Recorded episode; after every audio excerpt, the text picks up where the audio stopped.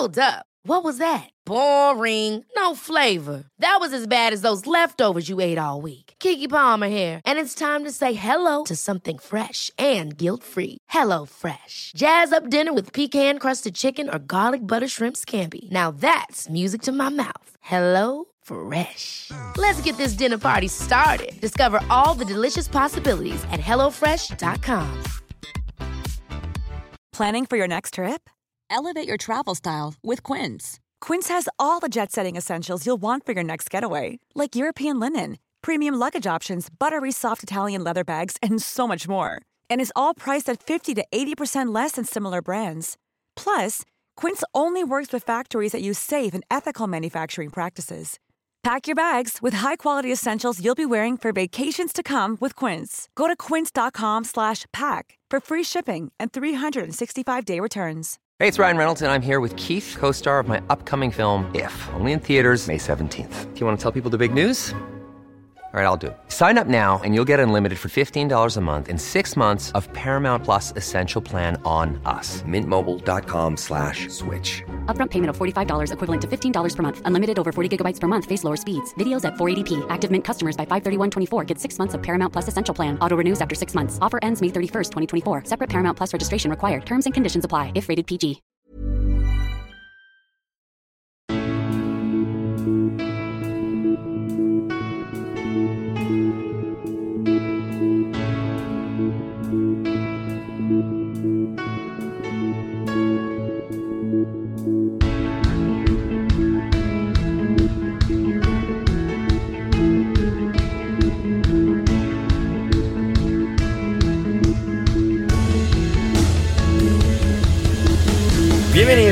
A Alineación Indebida. Y respiramos, y respiramos, porque la Premier League no nos deja. La tercera jornada fue otra jornada de emociones, de eléctricas sensaciones, de repetidas violaciones a los derechos humanos. Bueno, técnicamente la jornada no, pero tuvimos un loquísimo empate entre Newcastle y Manchester City. Eso lo arregla todo con ellos, ¿no? Seguramente no, pero lo que quizás sí esté arreglado es el Leeds United que casi desciende el año pasado y que ahora arrasa a equipos como el Chelsea, mientras que equipos como el Arsenal también puede que hayan sido arreglados después de muchos años de sufrimiento. En los últimos años verdaderamente buenos estaba Patrick Vieira y para él lo siguen siendo, encargado ahora del Crystal Palace. Hablamos de todo eso, de William Saliba, de Pascal Gross, respondemos a vuestras preguntas y mucho más hoy en alineación indebida. Y para ello, en el panel de hoy contamos en primer lugar con Héctor Crioc. ¿Cómo estás, Héctor? Hola, Ander. Hola a todos. Me, estaba pensando si saludar en alemán, si saludar en, francés, por, por por Gross, pero, al final he decidido ir normal. La, vida sigue adelante. Y, y, nada, muy contento. La verdad es que ha sido un fin de semana muy, muy bueno. ¿eh? Ha sido un fin de semana muy entretenido y esto siempre es algo que, que, uno se alegra cuando se sienta a ver, a ver fútbol, que más allá de los resultados, en especial en mi caso, y en el de Gonzalo supongo, pero que por lo menos el, el fin de semana sea entretenido y disfrutes viendo los, los partidos de fútbol. Total, totalmente, totalmente. También está ahí con nosotros Javier Ferrus. ¿Cómo estás, Javi? Eh, hola Ander, hola a todos. Eh, bueno, estoy mejor que un aficionado del Chelsea, pero peor que un aficionado del Arsenal. Y encima ha marcado Mitrovic, así que no me puedo quejar. Hmm. Y además, antes de empezar, quiero agradecerle a Héctor que no haya hecho una introducción en alemán, porque una introducción en alemán en este podcast me trae recuerdos nefastos. ¿eh? es verdad, tú, tú estabas eh, aquel día que Manus sí. eras tú, tú, y Borja los otros dos, sí, ¿no? Mm, yo, yo, sé que estaba con Manu y que, había, y que, era porque el Barça había perdido, no sé si contra el Benfica, ah, contra el Bayern o contra... Sí. Así que prefiero, prefiero no recordarlo. Es verdad, es verdad. Sí, sí, sí, fantástico. Bueno, Javi, Javi, mi nivel de alemán eh, me daría para decir buenas noches, ¿eh? Tampoco mucho bueno, más. Ah, hombre, anda que el de Manu, que era del traductor de Google. Ay, sí, sí, sí. Um, y en todo caso, no está Manu ahí con nosotros, pero sí está la voz de la sabiduría argentina, Gonzalo. Carol, ¿cómo estás, Gonzalo? Hola, Ander, ¿cómo están chicos? ¿Todo bien? Eh, más o menos, o sea, obviamente, como bien anticipó Héctor, el resultado de, mi equipo este fin de semana no ha acompañado, pero bueno, estamos acá para, para hablar sobre ello.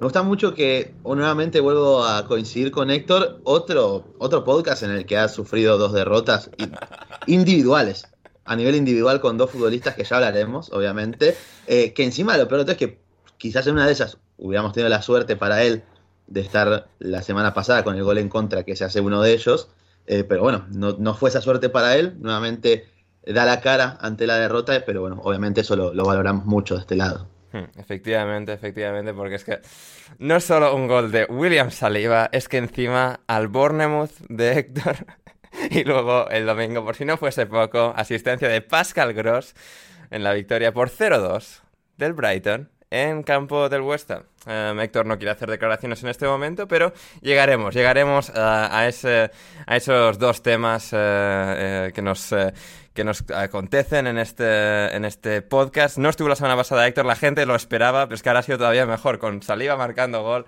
y con, y con Gross dando una asistencia en el Brighton. Em, Javi, empezamos por la pregunta de Esteban García, que te pregunta para ti, ¿qué ha sido lo mejor y lo peor de esta jornada en la Premier, de lo que llevamos de jornada? Eh, lo mejor yo creo, no porque lo tengamos lo más reciente, pero yo creo que coincidiremos en que el partido entre el Newcastle y el Manchester City ha sido un partidazo porque ha tenido un ritmo altísimo, ya lo hablaremos ahora más adelante, pero ha sido muy bueno. Y lo peor, no sabría decirte exactamente, porque ha sido una jornada así bastante completa. Que, no, hubo, que no hubo piñas entre técnicos, no hubo nada. pues lo peor ya, pero hay que, hay que, dar una imagen políticamente correcta de que estamos en. No, no, sí, igual queda un partido. ¿no? Nos queda un partido con, Mano y Rafa, o sea, seguimos dando políticamente correcta la imagen. Sí, Nos queda un partido mañana igual, no podemos dar por perdida esta lucha. Es verdad. Sí, además. Es verdad. Pero es que Ten Hag tiene pinta como muy, de muy señor o muy tranquilo. No, no me cuadraría. Pero bueno, si se mete Cristiano con, con Klopp, yo lo firmo, ¿eh? Sí, nos queda mañana ese Manchester United-Liverpool y no temáis gente porque mañana, martes por la mañana, tendremos programa extra especial para resumir ese partido en detalle. Así que tenéis este programa habitual, como siempre, de los lunes por la mañana, que no os falte en vuestra rutina de comienzo de semana, pero mañana también tendréis ese extra con el United Liverpool. Y luego la semana que va a estar súper repleta, porque voy a ir a casa de Jan, si todo sale bien, y ver la, el partido de vuelta de Transport y Copenhague Luego tenemos el sorteo de la Champions el jueves. También vamos a hacer programa analizando los grupos el jueves por la noche y saldrá el viernes. Una locura de semana, gente, no os lo vais a querer perder. Y tenéis ya en el feed eh, del programa, eh, ayer domingo sacamos programa eh, de alineación indebida repasando los jugadores que más interés nos despiertan para esta temporada 2022-2023 en la Premier League, yo y Rodrigo Cumbraos. Así que tenéis contenido maravilloso para aburrir gente en alineación indebida. Y también tenemos pregunta, pregunta de Cristian Colás, antes de ya entrar en harina con el Newcastle Manchester City, que creo que se pueden entrelazar muy bien dos, los dos temas, porque Cristian nos pregunta, para todos, ¿ha desbancado algún partido de esta semana al partido del año jugado la semana pasada entre el Nottingham Forest y el West Ham? Bueno, el Nottingham, el Nottingham. Christian no añade lo de Nottingham, lo de Forest, así que el Nottingham y el West Ham. Pues yo creo, yo creo sinceramente, hombre, es que fue un partidazo, ¿eh? No lo quiso, no lo quiso reconocer en el último podcast y tuvisteis la discusión. Es una vergüenza, solo o sea, la un terrorista, es tremendo. Sí, sí, sí, fue un terrorista porque fue un partidazo. Y hombre, a ver, el City Newcastle ha estado muy bien, pero no estaba Bonilli, no estaba Lingard haciendo magia. Entonces, pues no, de momento no. Bueno, bueno, esa, es la respuesta de Javi. Gonzalo, no, no tuvimos a Lingard y a Bonilli haciendo magia en Newcastle, pero sí a, Bruno Guimaraes, a Alan San Maximan y a un Eddie Howe que, ha revolucionado a este equipo, que sí, ahora tienen mejores defensas, pero ya te digo yo que con Steve Bruce y todos estos jugadores contra el Manchester City estarían ahí colgados del larguero a, rezar a Dios que no les metan cinco. Y aquí, partidazo del Newcastle.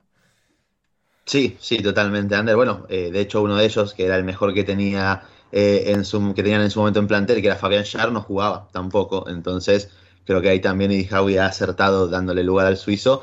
Eh, un partido que yo creo que en los primeros minutos quizás uno podía prever, o visto lo que, lo que fueron hasta el, hasta el gol de Gundogan inicial, que el City lo iba a pasar por arriba, incluso antes de que el alemán convirtiese tras una excelente jugada de Bernardo, eh, podía prever que quizás el, City lo iba a arrollar, que le iban a caer otros 4 o 5 goles, pero mm, rápidamente el, el, equipo reaccionó muy bien, digamos, en vez de caerse o venirse abajo ante lo que era ese golpe tan temprano en el partido, eh, empezó a ajustar el equipo, sobre todo uno de los grandes problemas que hubo al comienzo de, en esos primeros 10-15 minutos fue la distancia que había entre la última línea y, la del mediocampo, porque mm, el plan inicial de Eddie Howe era justamente eh, evitar que el City pudiera circular la pelota por el centro utilizando a Kyle Walker y a Cancelo acompañando a Rodri. Para eso adelantó a Willock, adelantó a Joelinton y se notaban que estaban los jugadores un poquito apresurados sin ir a buscar el robo de forma muy activa y no esperar un poquito más de forma un poco más pasiva, esperar a que la pelota llegase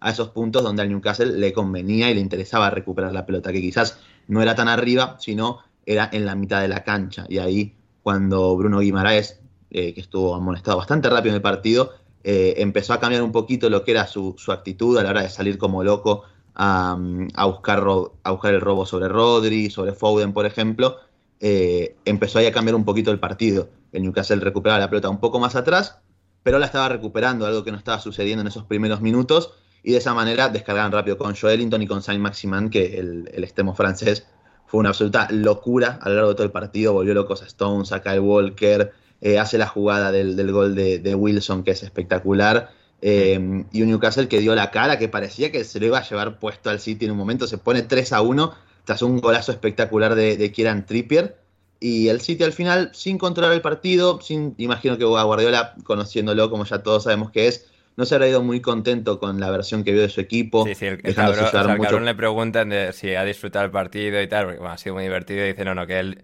él lo hubiese disfrutado muchísimo más con un 4-0, pero además sin ningún tipo de ironía, que es como, o sea, puedes dejar de ser tan rancio, hijo de puta.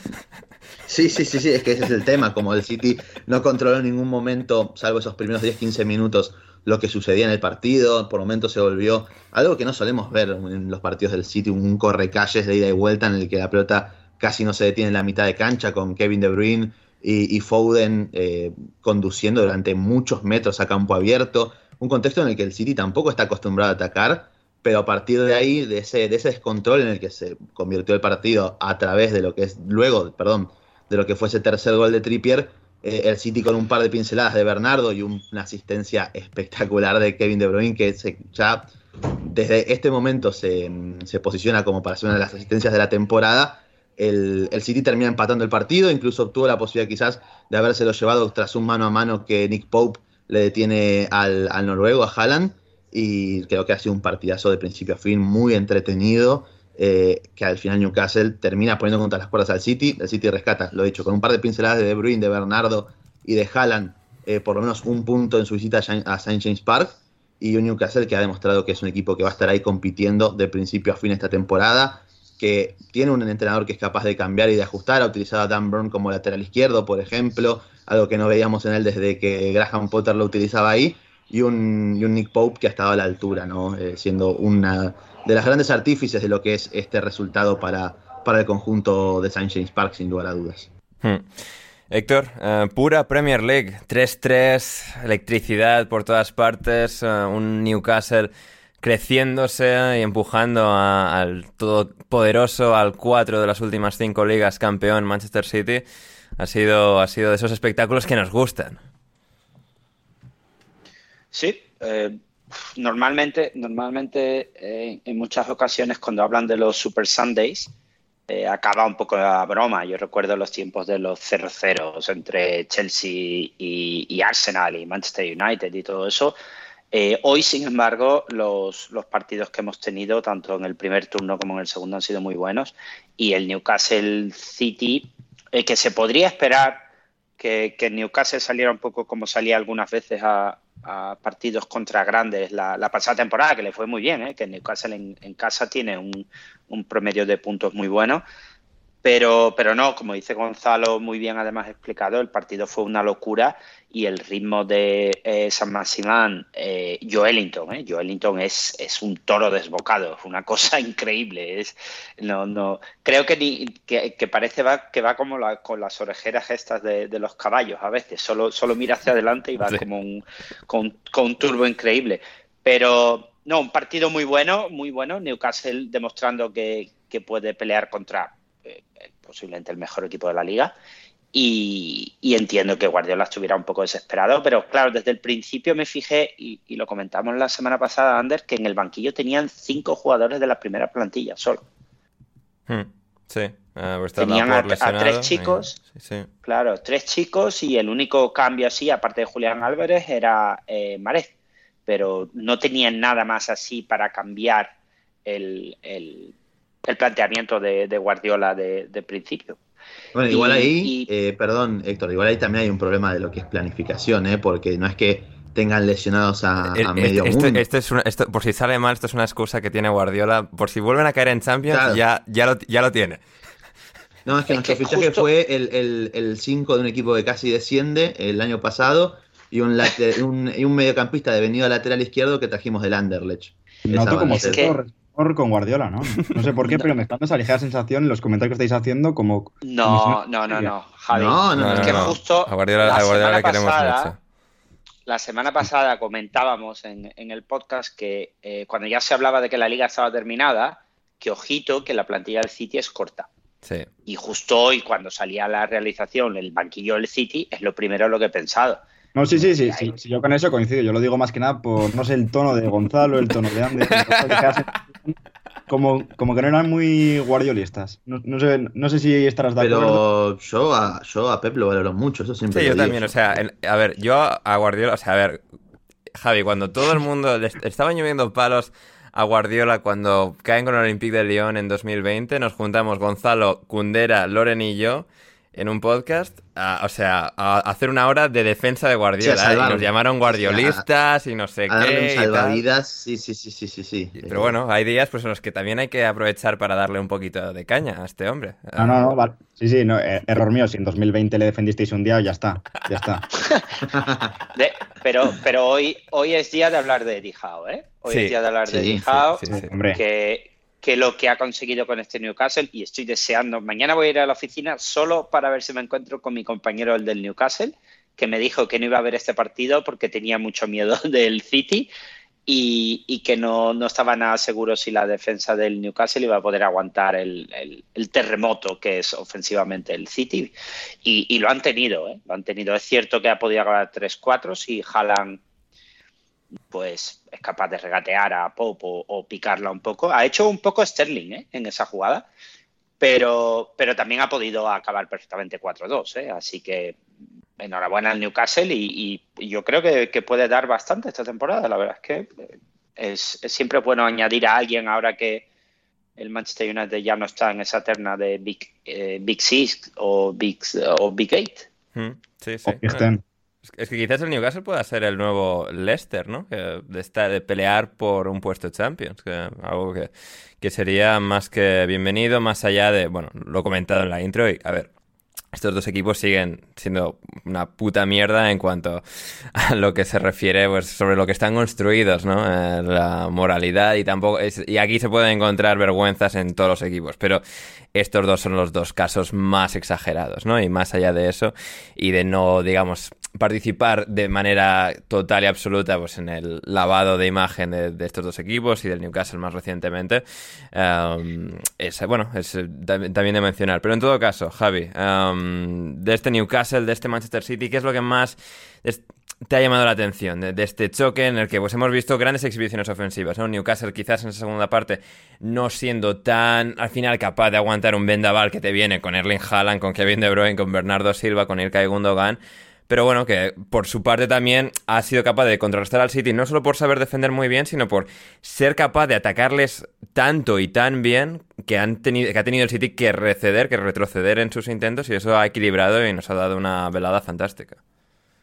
Sí, sí, bueno, eh, lo más destacado yo creo que evidentemente es, eh, lo, como, como explicó Gonzalo, lo de San Maximán, es que al final el City, yo creo que ha habido momentos en los que se ha partido como que Rodri no era capaz de contener a Bruno Guimaraes, Joelinton, los atacantes que le venían, Almirón, San Maximán, entonces ha habido un momento que se ha partido y Kyle Walker tenía, que es un defensor que es, que es bastante bueno, que muchos extremos han dicho a lo largo de los años que les cuesta muchísimo regatearlo, pero es que eso hoy no ha pasado. San Maximán ya sea, recibi- ya sea eh, desmarcándose y recibiendo a su espalda o encarándole en el, en el uno versus uno, ha sido muy letal. Además, quizá en exceso ha pecado de, de encarar, de regatear, porque hay muchas veces que tenía opciones de pase desmarcados de jugadores que estaban libres, pero aún así lo ha hecho, lo ha hecho genial, lo ha hecho espectacular. Almirón también mucho más móvil que otras veces, eh, dando un salto de calidad acorde a lo que se a lo que se tiene que dar para adaptarse a un nuevo Newcastle, que es muy diferente al que llegó.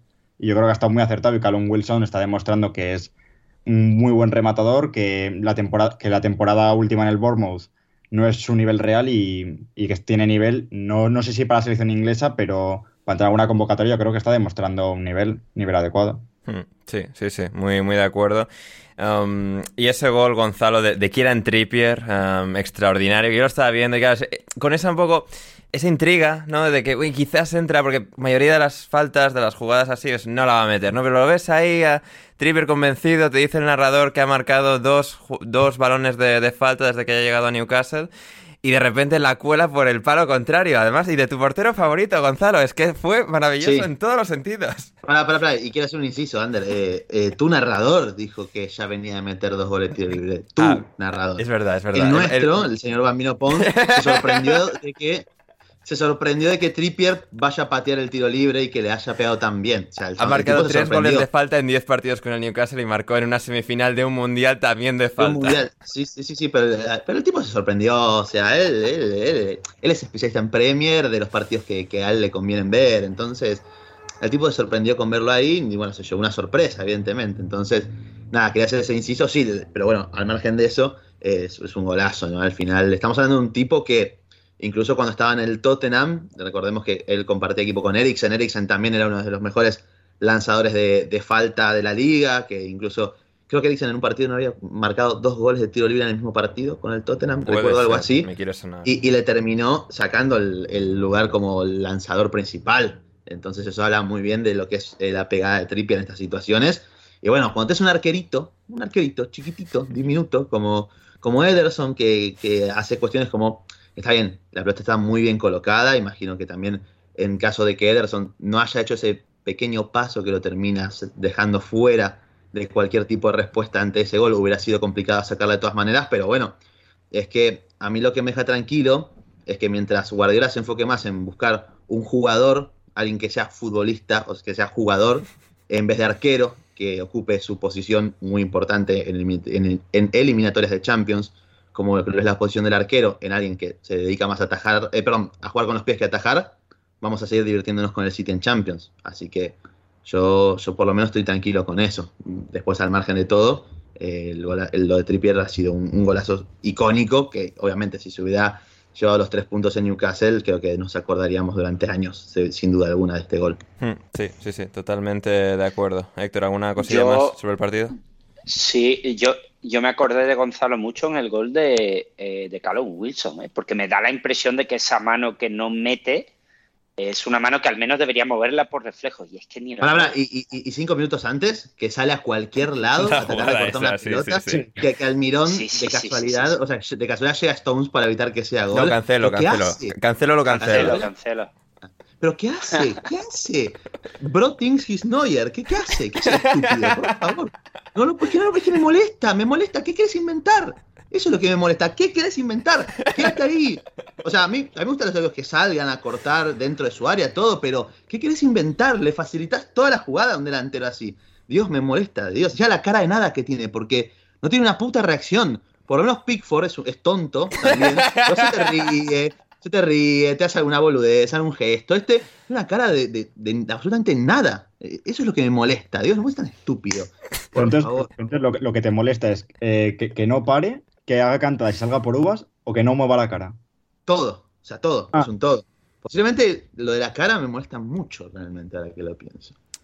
Todo caso, vamos, a, vamos a ir a un partido ahora en el que Gonzalo va a poder volver a, desahogarse sobre los porteros. Pero no vamos a empezar por Gonzalo, vamos a empezar por Héctor. Leeds 3, Chelsea 0.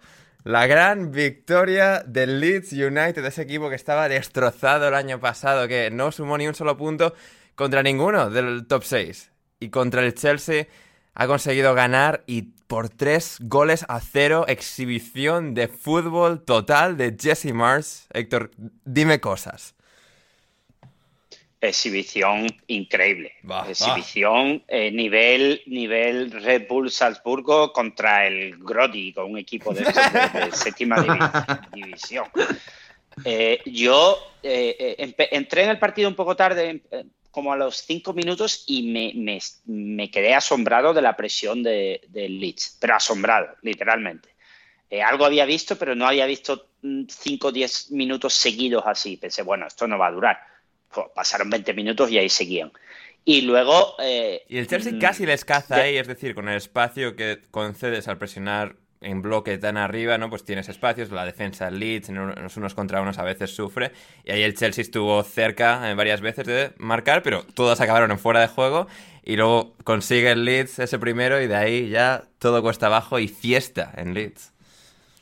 Sí, el primero viene de una, de una presión a Mendy. Como dices bien, eh, a Sterling le, anulan un, buen gol, por cierto, por un, por un fuera de juego. Eh, me, gustaría que Morata volviera a fichar por el, por, por el Chelsea, porque creo que le venía muy bien estos partidos.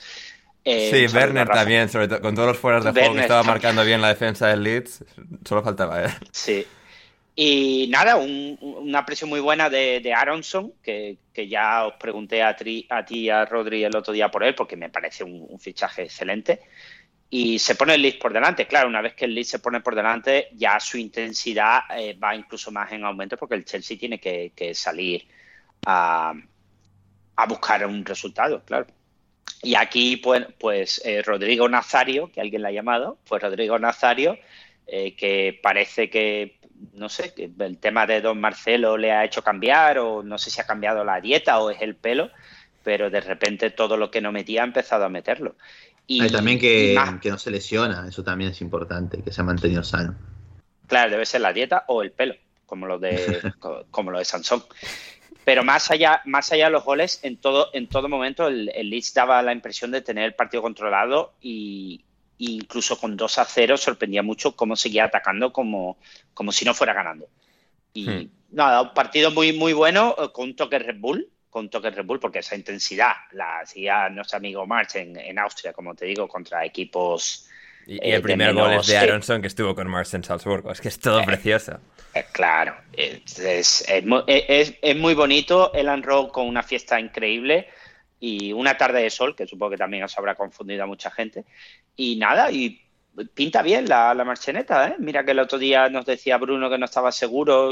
Yo tampoco estaba todavía subido, todavía no estoy completamente subido, tengo un pie dentro, pero me ha, me ha, divertido mucho el, el, Leeds, uh, el Leeds Red Bull hoy y tengo muchas ganas de volver a verles la próxima semana. Hmm. Es que además, y no me acuerdo que no lo comentaste en Twitter, y no lo había llegado yo a pensar, esta ha sido, digamos, la victoria más celebrada, más de mayor éxtasis en Leeds en Premier League desde el año 2003, ¿no? Porque piensas de, bueno, tuvieron las victorias, sí, de salvarse del descenso, pero ganarle a un Chelsea, pues bueno, y tuvieron actuaciones así en el primer año de Bielsa en Premier, con el estadio vacío y el tener toda esta fiesta y la garabía y todo, fue, fue muy, muy notable para, para un Leeds que había dejado buenas sensaciones en las primeras jornadas, Javi, pero contra este Chelsea que tiene sus problemas y lo que tú quieras, pero contra todo el puto Chelsea y que un Chelsea que venía de darle un toquecito al Tottenham, una actuación con Aronson, con Rodrigo de falso 9, que de alguna forma ha paliado todos los problemas que ha tenido el Leeds durante el último año ahí, ¿no? Que sí Gelhardt, pero es muy joven, Daniel James que no encaja de ninguna manera en el puesto de 9, Banford lesionado y aquí con esta armonía entre los cuatro de Rodrigo, Harrison, Aronson, Daniel James en la derecha, eh, todo ha salido a pedir de boca. Sí, es que además eh, Jesse Marcha se ha comido a Thomas Tuchel en lo táctico, tanto en la primera parte que estaba el Chelsea con una línea de tres centrales y carleros, como en la segunda parte que ha cambiado a una defensa de cuatro. Es que eh, los atacantes han estado muy móviles, Jack Harrison ha sido un puñal por banda izquierda constante, Rodrigo que ya como de falso 9 también pues ya moviendo mucho, Daniel James, Aronson, han estado muy efectivos y han causado verdaderos dolores de cabeza a la defensa del Chelsea. Y además en el centro del campo, sobre todo Tyler Adams ha hecho un partidazo también, que es que el centro del campo del Chelsea ha habido momentos en los que se veía muy frágil. Eh, eh, Conor Gallagher y Jorginho no han tenido su mejor partido como para... ahora llegaremos al Chelsea y a la sangre que Gonzalo nos proporcionará. Está afilando los cuchillos pues o que siga afilando los cuchillos ahí y, relamiéndolos como suele hacer él. Y, entonces el Leeds es que. Yo creo, Gonzalo, habría que dejar contexto en, algún lado de, de, tú afilando cuchillos, ¿no? Sí, sí, sí, sí. Lamiéndolos, en realidad.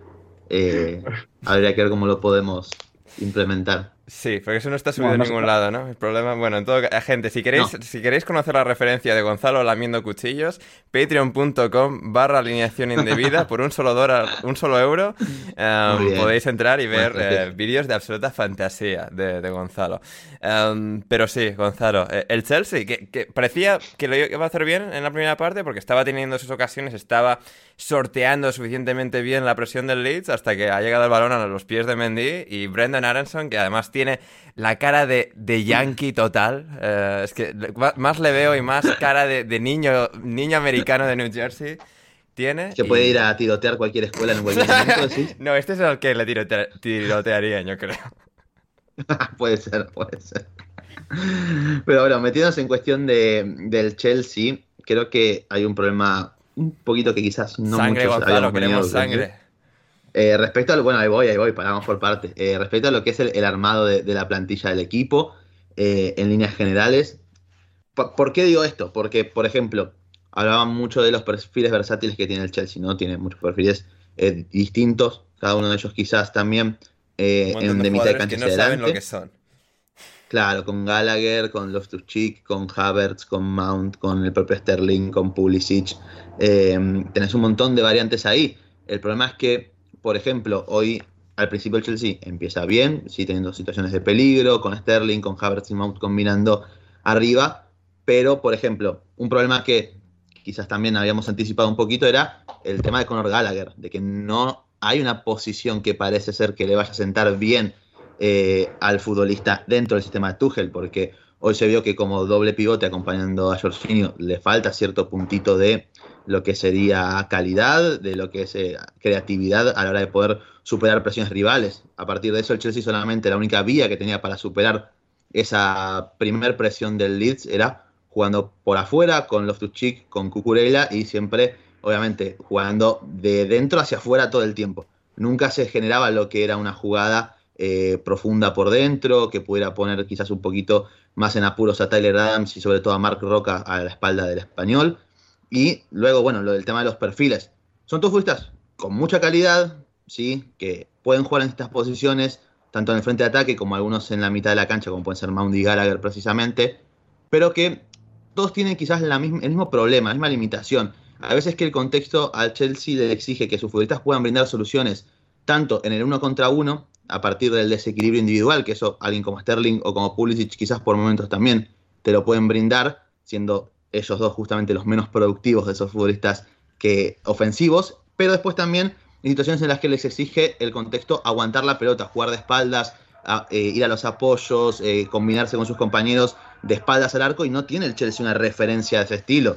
O sea, porque Havertz te puede aportar eso a cuenta gotas, porque es un jugador que tiene mucha calidad en sus toques y demás, pero no tienes especialista que te aguante la pelota y que pueda producir juego a los demás. Es ahí donde también el sistema de Tuchel comienza a erosionar y después, y bueno. América Bamellán, Gonzalo. No, cuidado que venga América Bamellán, que justamente todo te da como delantero todo lo que le falta, perdón, todo lo que este Chelsea no, necesita. Todo lo que no le falta. O sea, Dejen trabajar a Bamellán. no es que te va a venir a aportar juego de espaldas, eh, también acercarse a jugar y aguantar, ser bueno en los apoyos. Ah, Aubameyang es otra cosa. Es, es, como ya un poco más de lo mismo, justamente. Y a mí lo que me molesta es que a partir de lo que es este partido va a venir toda la desesperación y van a ir justamente por Aubameyang, pagarse 100 millones por un jugador que no lo vale como Fofana, al margen de que si podemos decir que el Chelsea eh, tiene esa necesidad atrás, sí o no. Creo que por ese precio se podría buscar alguien incluso un poquito más consolidado, pero eh, nada, son un montón de cuestiones que ahora empiezan a verse en el Chelsea, ¿no? Esto sumado a que, por ejemplo, Mendy, al margen del error del, primer gol de Brendan Aronson, ya lleva unos 4 o 5 meses bastante, bastante justitos, no solamente dentro de sus capacidades eh, o lo que es puramente referido a lo que sería atajar, eh, a parar balones, sino también en lo que es su juego con los pies, la poca confianza que se le nota, eh, que a nivel mental probablemente está muy frágil en estos momentos y eso termina afectando no solamente la confianza de sus propios compañeros, sino la del rival, que lo va a ir a buscar en todas esas situaciones, como hizo Aronson, por ejemplo, que no dudó en ir a presionarlo cuando vio que, como dudaba justamente el arquero senegalés, eh, con quién jugar. Son muchos problemas que tiene el Chelsea, a los que incluso tengo dudas de si Tuchel va a poder reponerse a esto. No digo como que Tuchel va a ser despedido o que o que va a ir hacia atrás el equipo o que va a perder la confianza de los jugadores, sino que es todo referido a lo que es el, el contexto del equipo y lo que es el armado del plantel, porque hoy no te sacó Bachic y no te sacó Bachic y el Chelsea no tiene la posibilidad de superar una presión y no te sacante y el Chelsea tampoco tenía la, la, posibilidad de sostenerse en el mediocampo. Si estamos hablando justamente que Rodrigo, Harrison y sobre todo Brendan Aronson hicieron lo que quisieron a espaldas de Jorginho y de Gallagher. Y partidazo también si de Adams, con, persiguiendo a todo el mundo, siendo muy, muy pesado en el centro del campo. Exacto, y si no tenés a Kanté no hay nadie que te pueda solucionar eso, porque por plantilla no hay ningún reemplazo de Kanté de ese perfil. Y quizás a mí me hubiera gustado ver algo de Chuguemeca, por ejemplo, en este partido, y Tuchel parece que lo va a ir llevando muy de a poquito. Eh, pero bueno, son todas cuestiones que el Chelsea va a tener que resolver y que es muy difícil, al margen de que después en partidos importantes como el Tottenham, como probablemente cuando le toque jugar contra el Liverpool, contra el City, contra el Arsenal y United, pueda dar o ofrecer una mejor versión, es complicado imaginarlos en el día a día eh, poder justamente llegar a algún momento, ya no digo a pelear la liga, es imposible, creo yo, como está el equipo hoy en día, sino me refiero a mantenerse a, o seguirles el paso al resto de equipos del, del Big Six, que no sean el Manchester United, por la pinta que tiene por ahora, claramente. ¿Cómo cambian las cosas en una semana, eh, Javi? O sea, la semana pasada el Chelsea eh, estaba haciendo un extraordinario partido de fútbol contra el Tottenham, con Kanté sobre el campo y demás, y, y ahora estamos uh, así. Sí, está. En la semana pasada estábamos hablando de cómo Tuchel había dado una masterclass a Conte, sobre todo con sí. Mount moviéndose por el medio, mm. eh, entre los centrocampistas, y ahora de repente eh, ha sido al revés, ha sido Tuchel que se ha llevado al baño táctico. Igual Conte en, algún, en, la, en, la, pelea esa igual le dio algún, algún piñazo que no captaron las cámaras y le ha dejado a Tuchel un poco tocado. Hablando precisamente de Conte hay, hay una... y de Tuchel, Héctor. Ander, eh, hay, sí. hay una pregunta muy importante para Gonzalo que no podemos dejar pasar. Ahora llegaremos, pero antes, eh, hablando de Conte y de Tuchel, nos preguntaba Cristian Colas, que estuvo con nosotros la semana pasada, para todos, ha homenajeado March a Conte haciendo un Tuchel al propio Tuchel. ¿Cuál ha sido la pelea entre técnicos de la jornada? Bueno, no ha habido ninguna, eh, Cristian, desafortunadamente, pero sí, Jesse March en ese 1-0, o sea, además, una forma tan americana de, hacer, de ser como súper expresivo, súper eh, emocional, y, ha estado eh, viviéndolo con pasión. Sí, y tirando, y tirando la botella de agua al suelo para celebrar un gol. Sí. Que normalmente yo siempre veo a la gente tirar la botella de, al suelo cuando es un fallo. Yeah. Lo cual me hizo bastante gracia. He dejado pero... también tiró la botella en uno de los goles del Newcastle, ¿eh? A favor. Así que. Pues de, debe, algo está cambiando. A lo, mejor, a lo mejor, sí, o han tenido un curso o algo y le han dicho que hagan eso. Uh -huh. Se está volviendo moda. Mm. Eh, aquí, aquí la pregunta que supongo que todos nos hacemos es: Gonzalo ha dicho que Fofana no que mucho dinero. Imagino que se refiere que si van a ir a por alguien consolidado, van a ir por Don Harry Maguire, ¿no, Gonzalo? Mirá, lo hablaba esto con mi querido amigo Diego Alexander, o lo hablábamos también. Eh, ¿Cómo es que no, no creo que lo haría relativamente mal, ¿eh? Coincido. Cuidado ahí. ¿Mm? ¿Coincidís, Javi? Sí, sí, yo coincido. Yo creo que además la, la línea de tres del Chelsea eh, salir a un, un, nuevo ambiente menos tóxico que el, que el, United, siendo arropado con la experiencia de Thiago Silva, con Koulibaly, Rhys James también puede ejercer como tercer central y eso te cubre bastante sí. las espaldas. Yo creo sí, que obligado también a, a, ser el referente total del equipo, sin tener claro. ese peso también. Eh, ni tampoco tanta importancia en salida de balón, tener más un sistema que lo arrope un poquito más. Al final, a ver, creo que Maguire a todos nos gustaba mucho en Leicester, me parece creo que eso no lo podemos negar. Yo no recuerdo que, que acá. Bueno, y Maguire es titular quizás... en el Manchester United subcampeón de 2020-2021. Es decir, por eso. O sea, o sea, creo que su, su, techo que hemos visto hasta ahora ha sido superior al de Fofana. También que Fofana es muchísimo, muchísimo. Es muy joven, de hecho, y viene a atravesar lo que es una lesión bastante complicada. Pero no es un futbolista tampoco al que le vea eh, ese techo, digamos, ¿no? Al que se podría equiparar quizás a un jugador que, o que puede valer eso ahora mismo, o que justificase esa inversión de esos 90 millones, 95 millones a futuro, como lo podría hacer otro futbolista, como lo fácil obviamente es decir Guardiol, por ejemplo, como el caso que se me ocurre ahora. Por, o Salisu, ¿no? O Salisu también, sí, central con proyección top. Y hablando de grandes centrales, hablando de grandes centrales, Bournemouth 0, Arsenal 3, con un golazo de William Saliba en los campos de cerezas. Héctor, Uh, ¿Qué te pareció este partido? Esta gran victoria del Arsenal, que es el único equipo de tras tres jornadas que se mantiene con pleno de victorias. Pues recital del Arsenal, la verdad. Recital del Arsenal ante un Bournemouth no pobre, sino lo siguiente a pobre. Yo hacía mucho tiempo que no pasaba vergüenza viendo a, al Bournemouth. ¿Hay, eh, más allá de portugués brasileño para definir eso? ¿Para? Para definir la, la pobreza del Bournemouth. Pues no, no creo ni que exista, la verdad. No creo ni que sea. A lo mejor, yo que sé, Vasco da Gama o Botafogo o algo así, pues.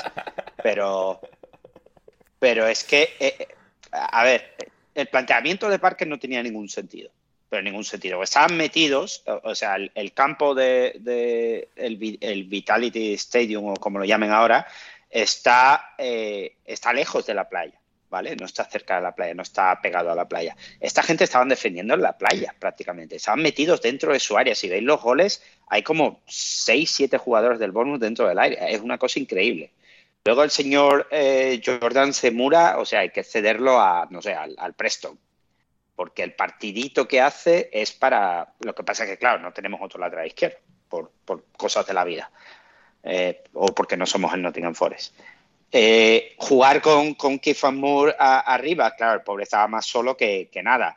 Jefferson Lerma, que es el que más cobra de la plantilla, mm, algo incomprensible, no es capaz de dar un pase a dos metros y, el dominio de, o sea, Thomas y Shaka parecían eh, Busquets y Xavi. Una cosa impresionante. Yo no, no daba crédito.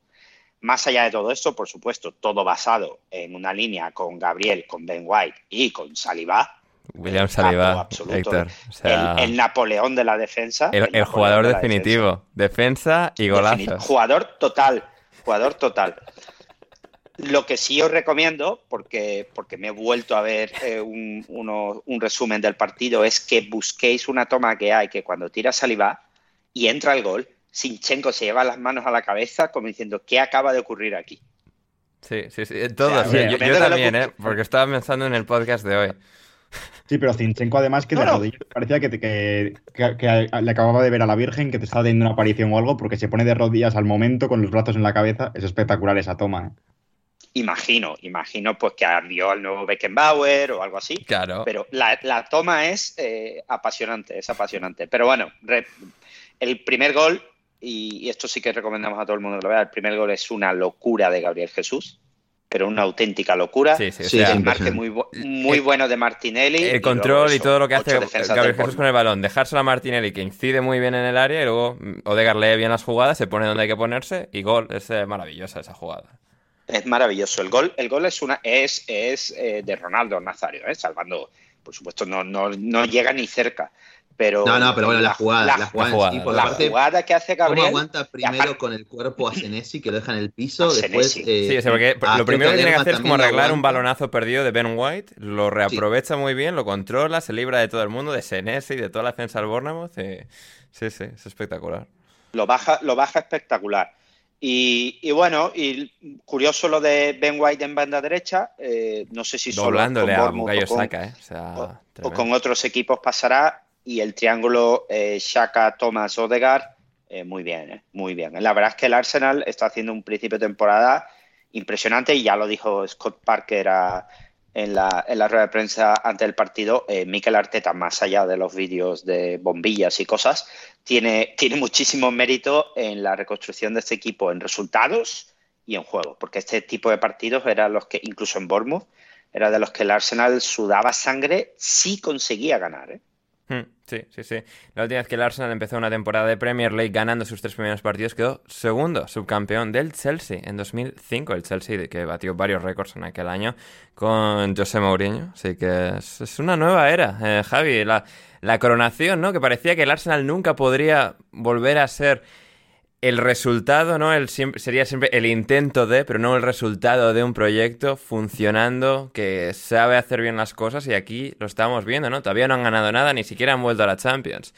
Pero el que haya esa sensación de, después de tantos años de sufrimiento, de prueba y error y de por fin y confiar con Arteta, incluso en, el lamentable año hace dos, cuando quedan octavos, es, es, algo, es algo sensacional de ver. Sí, bueno, el Arteta el ha llegado para quedarse y la temporada pasada ya fue muy buena, fue, fue bastante ilusionante con respecto a lo que estábamos viendo los últimos años, desde los últimos de Wenger. esa temporada con los fichajes con Gabriel Jesús, añadiéndole un nivel mayor de dinamismo al ataque, eh, dejando destellos de calidad, jugadones, siendo muy participativo en los goles. Luego Martinelli parece que ha dado un salto de calidad más y cada vez está más, más incisivo, más, es más determinante. Y luego otro fichaje que también está pasando, no desapercibido, pero que evidentemente no tiene los focos de Gabriel Jesús, Stinchenko, que también está siendo un fichaje brutal, que en defensa está aportando bastante. Cuando el Arsenal ataca está en el centro del campo, haciendo labores de creación. Muy, eh, muy cerca de Thomas, eh, saca eso le viene muy bien porque está muy liberado y también estamos viendo una versión de Granit Xhaka que parece Super Saiyan, que parece que, ha mejorado bastante respecto a, lo de otros años, que ya era un bastante buen jugador, más allá de las idas de olla, que es lo que más se le suele destacar, pero este año más liberado, está subiendo más al ataque, está más, también más participativo en las jugadas de gol y está dando un recital y luego saliva de central, también es un salto de calidad bastante grande y Ben White, que es lo que ha dicho Héctor, de que contra el Bournemouth, que parecía buenísimo lateral derecho, pero es que está, haciendo una muy buena temporada como lateral derecho. En el primer partido contra el Crystal Palace ya, ya estuvo secando bastante bien a Wilfred Saja. Y hoy contra, bueno, ayer contra el Bournemouth, que tampoco le presionó demasiado, que le permitía subir bastante el ataque. Yo creo que vimos su mejor partido a nivel ofensivo. Hmm. Y quizás no fue su mejor partido, pero el Tottenham supo cómo manejar finalmente al Wolverhampton y salir del partido, salir del choque con los tres puntos.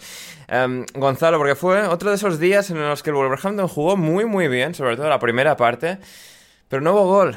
No terminó nadie de, de rematar, ni Guedes, ni Neto, ni Podens, ni Raúl Jiménez cuando salió. Y al final sí que lo hizo eh, el Tottenham. Kane, remate de cabeza, ante un Nathan Collins que se aturilló en esa jugada, no sé por qué, pero que también estaba haciendo un buen partido y fue lo suficiente para que pues, un killer del nivel de Kane le diese la victoria al Tottenham. Sí, sí, totalmente. Bueno, partido, al final Wolves es un, es un equipo que siempre va a poner en aprietos al equipo rival o la mayoría de esos partidos. Eh, muy destacado el papel de Rubén Neves nuevamente en la mitad de la cancha. Y un equipo que jugando así, el equipo de, Bruno Laje, yo creo que va a ser más pronto que tarde van a llegar los resultados. La, historia del año pasado, que empezaron jugando muy bien también y al final acabaron llegando los resultados y tal, así que otra vez el Wolverhampton. Sí, totalmente, porque encima, digamos, estamos viendo quizás un inicio temporal en el que también a José Sano se le ve eh, de la forma más segura, a diferencia de cómo fue la temporada pasada. el año pasado, hace un año de Jesucristo. Eh. O sea, la gente no vio partidos de Wolverhampton y no se da cuenta, pero los números de José estaban muy por encima de, todo el mundo. Sí, sí, creo que, sobre todo creo que al último también él se termina cayendo un poquito y está arrastrando también lo que es eh, esa forma de los últimos cuatro o cinco partidos, que, el Wolves no gana ninguno, pero al margen de eso, eh, también hay que entender, ¿no? Ha habido cierto recambio, no está más Cody, entonces Nathan Collins también tiene que hacer que es ese periodo de adaptación, ha llegado Guedes, pero los Wolves siguen sin tener esa figura de un rematador, de un goleador, que todavía están esperando si Raúl Jiménez puede volver a ser esa figura en algún momento, pero por lo tanto pueden quizás competir, incluso dominar partidos por momentos, lo que les cuesta obviamente es en ambas áreas en estos momentos, eh, sobre todo, bueno, creo que hay una debilidad importante en este equipo que justamente llega del después eh, que llega en el gol, que es la de la figura de Ainuri, que a mí me parece un, lateral muy divertido de ver, de hecho, es entretenido, tiene mucha técnica, es habilidoso, pero es que la manera en la que lo duermen en el corner, justamente, eh, no tiene sentido y ya lleva cometiendo esta clase de errores a nivel defensivo en todas las jornadas. No hay una jornada en la que. Bruno, le señaló explícitamente a él, no sé si en abril o marzo, en algún partido random de Premier, que bueno, ellos ya estaban bien en mitad de tabla y tal, pero llamó mucho la atención como se ensañó mucho con él y ves un poco las que tiene, las desconexiones estas y un poco normal, ¿no? Pero. Es que tiene, a ver, yo creo que tiene mucho talento, llegó con, un, con bastante cartel, de hecho, desde Francia, de que era un futbolista muy habilidoso, que a nivel ofensivo aportaba mucho y de hecho lo hace. El tema es que a nivel defensivo por momentos es anticompetitivo. el partido pasado los Wolves se salvan por, de, porque José Sala ataja un penal, el penal más estúpido que vi en lo que vamos de, temporada, que comete él, justamente. Y ahora también vuelve a costarle puntos al equipo. Entonces, quizás con lo que queda de, de mercado, buscar algún reemplazo un poquito más de garantías más experimentado sobre todo, que no te suponga eh, esas, esas fallas ¿no? que te cuestan puntos. Sí, por parte si vuelve Nelson Semedo, vuelves a poner a Johnny el lateral izquierdo. Y, también, es otra opción. además, De, Bruno Lage, a mí me extraña que viendo que los, las laterales que jugaron ayer, que fueron Ainuri y Johnny Otto, que son carrillos bastante, de un perfil, sobre todo Ainuri, bastante ofensivo, que ha intentado Bruno Lage imponer la defensa de cuatro este año, hecho a, Conor Cody porque igual no le encajaba tanto en, la pareja de centrales, que de hecho en... lo de Cody es muy divertido porque e, es un, buen central para la línea de tres, pero para la línea de dos siempre que lo han intentado ha sufrido mucho y es decir, ha, sentado y cedido al Everton al capitán del equipo, ¿eh? o sea, imagínate lo que tenía que pensar en cuanto a sus habilidades puramente futbolísticas en el dibujo de cuatro eh, de Conor Cody Bruno Lage, porque, es decir, eso no lo haces eh, porque sí, así que... sí, de hecho, además, justo en, en The Athletic, como hace una semana, saca un artículo eh, justo a través de lo de Cody, de cómo un, jugador que podía rendir muy bien en defensa de tres le podía costar tanto en defensa de dos y no significaba que era un mal defensor, porque de Cody ya, lo hemos visto de sobra, ha, ha, tenido nivel de rendimiento para selección inglesa, pero sí, en defensa de dos eh, siempre le había costado bastante.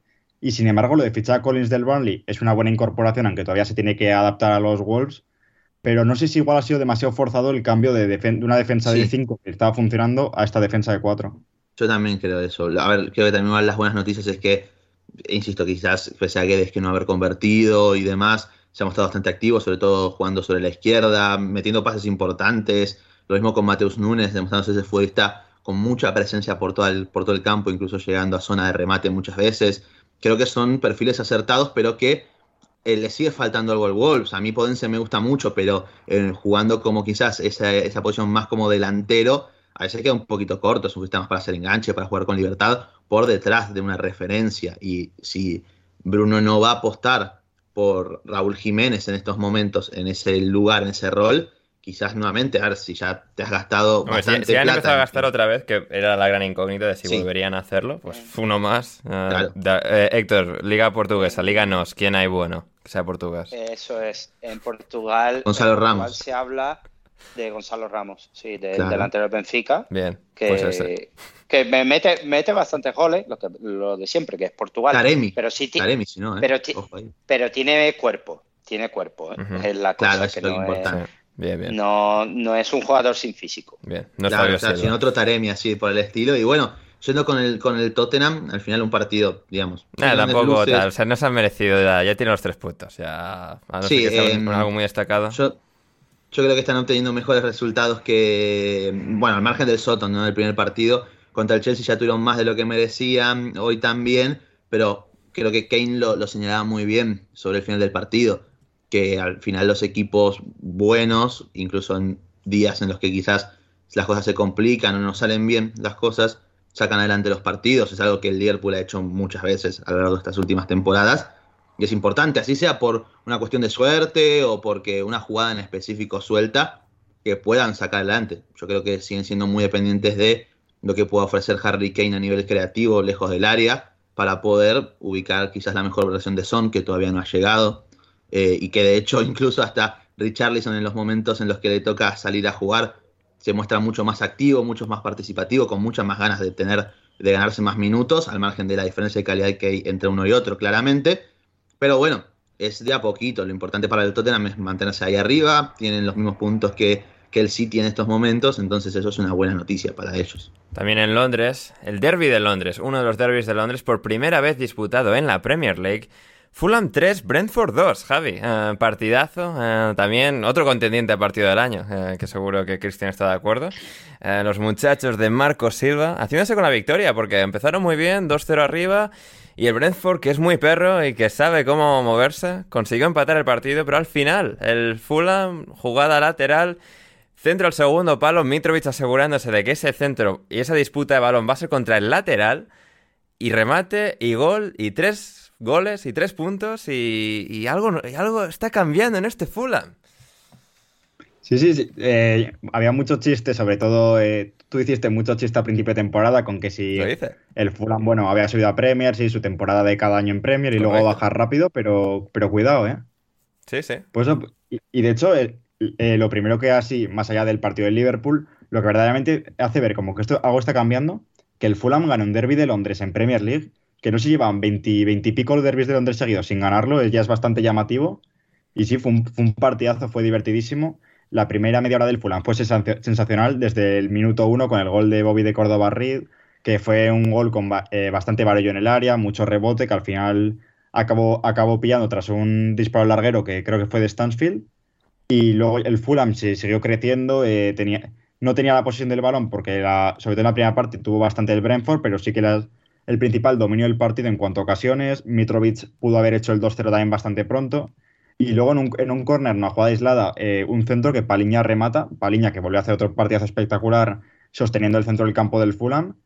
Y ya a, la media hora se empezaron a relajar, igual se confiaron con el 2-0 y con el Brentford no te puedes confiar porque en, en, en ataque son letales. Eh, Nor en un córner fatal defendido por el Fulham, que eso sí que lo tienen que mejorar porque también contra el Liverpool tiraron la victoria a, la basura por errores defensivos y en el córner Norgard remata completamente solo a placer y hace el 2 a 1 y se fueron al descanso. El Fulham no salió mal en la segunda parte, pero el Brentford sí que llevó la iniciativa. Evan Toney en dos ocasiones marcó gol, pero se, le anularon los dos. Y aún así el Brentford se veía que iba a empatar y Toney ya a la tercera no, no, eh, no, falló. Una buena jugada de vista y Toney eh, remata a placer, que encima lo celebra como, como lo celebra siempre Mitovic, con el mismo gesto, provocando un poquito. Y a partir, de, a partir de ahí el Fulham ya se vino muy arriba ya tuvo el dominio, claro, de la recta final del partido. Mitrovic ya pudo haber marcado, pero David Raya le hace un paradón sobre la línea. Y en el 90, en una muy buena jugada en Babu, el nuevo fichaje que entró en la segunda parte, la centra y Mitrovic, como has dicho, en el segundo palo, eh, ganando, ganándole la altura al central y remata un remate buenísimo para dar la victoria al Fulham y certificar un grandísimo inicio de temporada que muy pocos podían esperar. ¿Qué hizo, para, qué hizo Javi? Eh, eh, ¿Remató un remate, dijiste?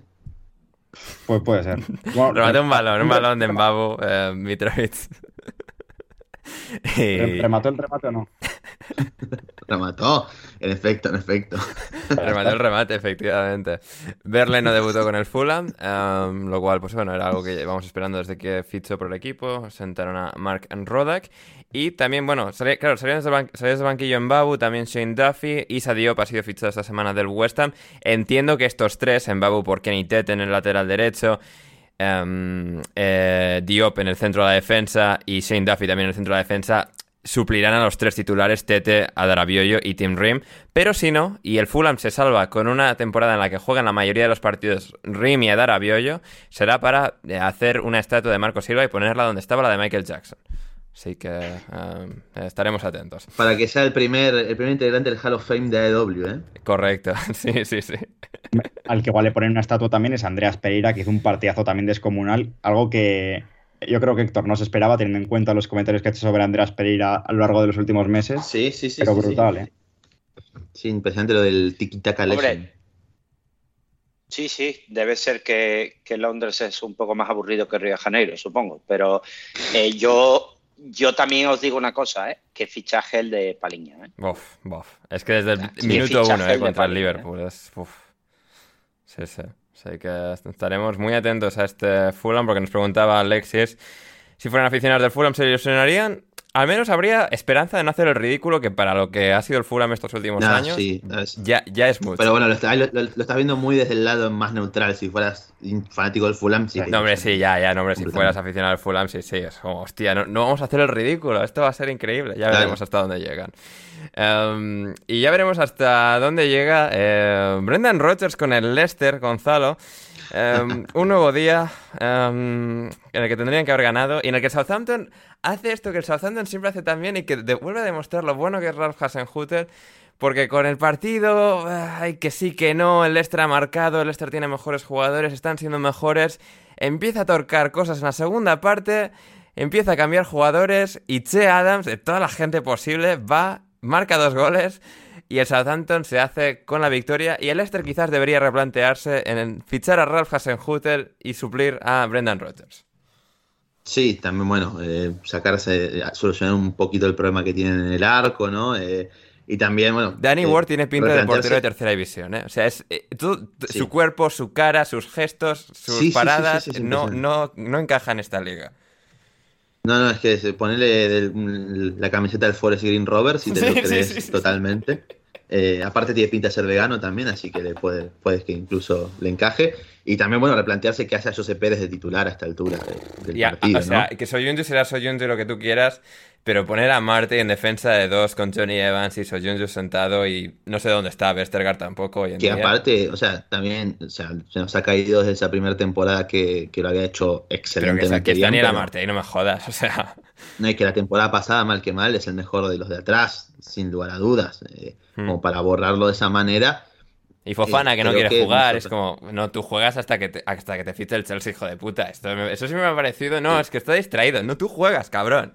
O sea, Claro, sí, sí. Bueno, bueno, hay que ver también hasta qué punto puede ser contraproducente para el grupo, ¿no? ya, en ese ya, sentido. pero yo qué sé, es que no sé. Es complicado, no, a ver, sí es complicado. A ver, un Leicester que igual al arco como tal pateó una sola vez, que fue la del gol, en la que nuevamente lo que había apuntado Leo, la, la otra vez que habíamos estado con él, eh, que Basunu se vuelve a ver un poquito ahí mal parado en lo que es el gol. Estaba muy sobre su otro palo, Madison lo durmió por completo, es alguien que es, es cortito de, de- lo que sería eh, extremidades y demás, no es un arquero grande que se impone. Pero siempre se nota mucho cortito, que- tenía mucho miedo, pero sí, bien. no, sí, sí, sí, sí, es que yo también, yo también supuse que ibas a tener miedo, no, es alguien eh, corto de, de- de lo que sería longitud en sí, Ajá. y, y se ha notado mucho en ese gol, que se ha quedado muy, muy lejos de, de parar esa pelota, y, bueno, lo importante es que el, el Soton ha logrado reponerse, incluso tuvo un gol anulado a Sekumara por offside, pero que empezó a mostrar ciertas cuestiones interesantes de a poquito, Hasenhutel es mucho de esto de quizás incluso cuando en la lectura previa falla eh, eh, lo que él preveía de lo que podía ser el partido, no le tiembla el pulso a la hora de ajustar. Al final es un muy buen entrenador. Otra cosa es que tenga o no lo que son Tiene las, malos jugadores, eh, pero es que ajusta muy bien. sí, eso. Por eso yo creo que con un equipo Sí, sí, con buenos jugadores, mejores jugadores como es el Leicester, por, o sea, hacer la hipérbole, el ejemplo hiperbólico, como el Leicester lo- podría estar bien, Hasenhutel. Sí, bueno, y de hecho, bueno, mete a Che Adams y Che Adams hace un golazo de, de media chilena de tijera ahí para dar vuelta al partido, que es espectacular. Y, y cerca estuvo también de meter su, su triplete. Ujú. Y un Sotón que, mal que mal, ya consigue lo que es su, su primera victoria en la liga, después de haber remontado también el partido ante el Leeds, en lo que había supuesto una especie también de victoria en el sentido por cómo se había dado el contexto de partido. Y que sí, tiene malos, a ver, es, una de las plantillas más débiles, esto quizás coincidimos todos, pero tiene buenos jugadores de todas maneras con los que apoyarse. Obviamente va a estar siempre la figura de James Ward-Prowse, pero me quiero quedar todavía con, eh, me quiero quedar con la figura de Romeo Lavia, que es este mediocentro belga que llegó de el Manchester City. Pagaron una millonada bastante importante por él. eh, sin haber jugado, ¿no, ¿llegó a debutar en Premier con el City? ¿Alguien Creo sabe? que Yo no. lo recuerdo. Si fueron, fueron, serían 10 minutos guarros contra, yo qué Sí, sé, sí, la victoria o sea, 5-0 es un contra el Burnley. que- que prometía mucho, obviamente por lo que sea Pep esto de formar jugadores ya lo dejó de lado hace un tiempo, entonces eh, ha dejado, ha preferido darle salida a Romeo Lavia en ese sentido, eh, con un entrenador que también obviamente va a servirle mucho para su formación y dar sus primeros pasos como titular eh, en Premier League, y lo está haciendo francamente bien estas primeras jornadas. Eh, Sí, sí, otro mira. partido. Sí. Eh, lo tengo aquí, de Romeo Lavia, y jugó 90 minutos en un partido contra nuestros hermanos del Wycombe. Ah, Y luego- Copa de la Liga. Nuestros hermanos Y- y del Wycombe, jugó- vamos. Y luego jugó 7 minutos en FA Cup contra el Swindon Town. Ahí está, bueno, perfecto. Bueno, y lo tenemos ahora como titular en este equipo, siendo muy importante. Obviamente, Oriol Romeu la temporada pasada hizo, fran- hizo francamente buena temporada, pero ya era necesario un recambio ahí. Esta vez Romeu partió desde el banco y compartió Labia con WordPress el doble pivote. Y son un par de jugadores que se complementan francamente bien, pueden incluso intercambiar alturas entre ellos. Labia es un futbolista bastante habilidoso, bastante ágil. eh, yo no esperaba quizás otra cosa de él, sin haberlo visto ni un poquito, en lo más mínimo pero, pero es un jugador que, que no le teme justamente a lo que es la distribución, a poder encontrar, incluso romper líneas de, de presión a través de sus pases, incluso de alguna que otra conducción. Futbolista que tiene mucha calidad y que va a ser interesante ver su progresión a lo largo de esta temporada. Esperemos dentro de un contexto que, que lo acompañe, ¿no? Y que el Sotón a partir de estos buenos partidos pueda ir creciendo para obviamente tener esa posibilidad de lo que imagino que será su objetivo de base, que es la, la salvación, sin lugar a dudas. Hmm, efectivamente. Y quien no va a tener que preocuparse mucho por la salvación va a ser el Crystal Palace de Patrick Vieira. De victoria 3-1 sobre Aston Villa. Estuvimos hablando Rodri y yo en el programa que publicamos ayer en la versión premium para Everetti, eh, sobre Everetti y sobre eh, Wilfred Zaha. Eh, como, o sea, esperábamos grandes cosas de ellos esta temporada. Muy buen partido de Eze y dos goles de Wilfred Zaha. Héctor, eh, nos hacían la pregunta, nos hacían la pregunta, eh, Jorge Fernández, ¿es Patrick Vieira lo que Steven Gerrard nunca será? Pues posiblemente, posiblemente. Eh, lo que está armando Vieira en el, en el Palace es admirable, más allá del talento individual, que ya lo tenía, que ya lo has mencionado tú. El, el primer gol, a mí me parece que Saja va hasta tranquilo, que no va a la máxima velocidad que podría ir algo que, me, sorprende, incluso me hace un poco de, gracia.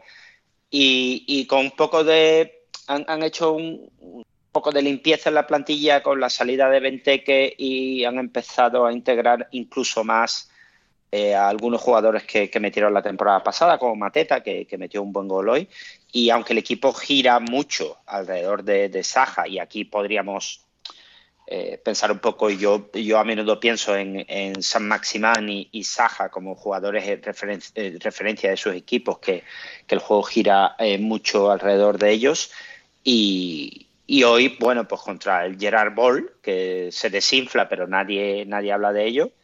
Em, otro paso adelante, yo creo que se van a salvar con comodidad y será uno de esos equipos que o bien pelee por la Conference League o estén en, en chanclas en, en marzo o abril. Es que nos da la sensación de que el Gerard Ball no ha sido, no realmente nunca ha sido tan bueno como se cree. Porque sí que lo hizo, bien cuando. Nos han vendido una gran burra, o sea, con el hecho de ganarle al Celtic una liga. Es como si Rangers y Celtic. O sea, una vez el Rangers ya se asienta en, en primera división escocesa, como si eso no fuese el nivel natural suyo, como si fuesen el Hibernian. Pero bueno. Claro, pero, sobre todo también cuando llegó a Premier a Aston Villa, que lo cogió tras la destitución de Dean Smith lo hizo bien las primeras jornadas, lo alejó del descenso, pero su segunda mitad de temporada tampoco fue tan buena como la gente. No, o sea, fue una temporada como si no hubiesen echado a Dean Smith realmente. O sea, que hubiese mejorado por inercia y, ya está. O sea, y ahí, mitad de tabla. Y Coutinho. Y, por juego, y por juego además, es, es un equipo que juega al, tipo de juego de, de John McGinn o sea, no, no es un equipo que aporte tampoco especialmente, ni Coutinho tan siquiera aporta. No, pero es, el problema que tiene. ya son jugadores que tienen un encaje extraño. Si no tienes un entrenador muy hábil, con mucha destreza para ver cómo sacas lo máximo de Watkins, de Ings, de McGinn, de Ramsey, de Coutinho, de Bailey. Ahora van a sumar a Ismail Assar a ese ataque. Es como, bueno, vale, un jugador un poco más de banda y que igual puede poner centros, pero no sé yo. ¿eh? Sí, pero a ver, pero... es que también hay que hablar un poquito del nivel defensivo de este equipo. No, no, que, sí, por eso. O sea, tienes problemas defensivos. Se te lesiona Diego Carlos para todo el año, que ya es como, vale, fichaje anulado porque no va a estar. Y vas y fichas a Ismael Assar y, bueno, o sea, Bubacar Camarales ha mejorado, pero... que... Claro, pero que no, milagros no hace. A mí, yo veo que hay un detalle fantástico que es en el gol de Sajá, que el que hace de rebote después de que Emi le ataja el penal, se lo queda mirando de una manera obviamente como burlona y, y, el Dibu se levanta como para querer ir a pegarle, tipo, ¿qué te haces, Dibu? Quédate ahí, no jodas. Y a lo que me molesta es cuando vos jodés, está todo bien, pero cuando te joden a vos, eh, no te la bancás, ¿entendés? Tipo, bancátela. Sí, claro, o sea, eh, esto de bardear a Jerry Mina, a los colombianos, que acá en Argentina todo, lo celebramos, obviamente, si no se a Jerry Mina más todavía, pero después cuando también le atajaste el penal, todo, te hizo el gol de rebote porque le quedó ahí, te mirá ahí medio burlándose de vos y, te enojás, dale, no te quieras hacer el malo, ya está, bancátela. Bancátela, bancátela, Dibu, bancátela. Claro.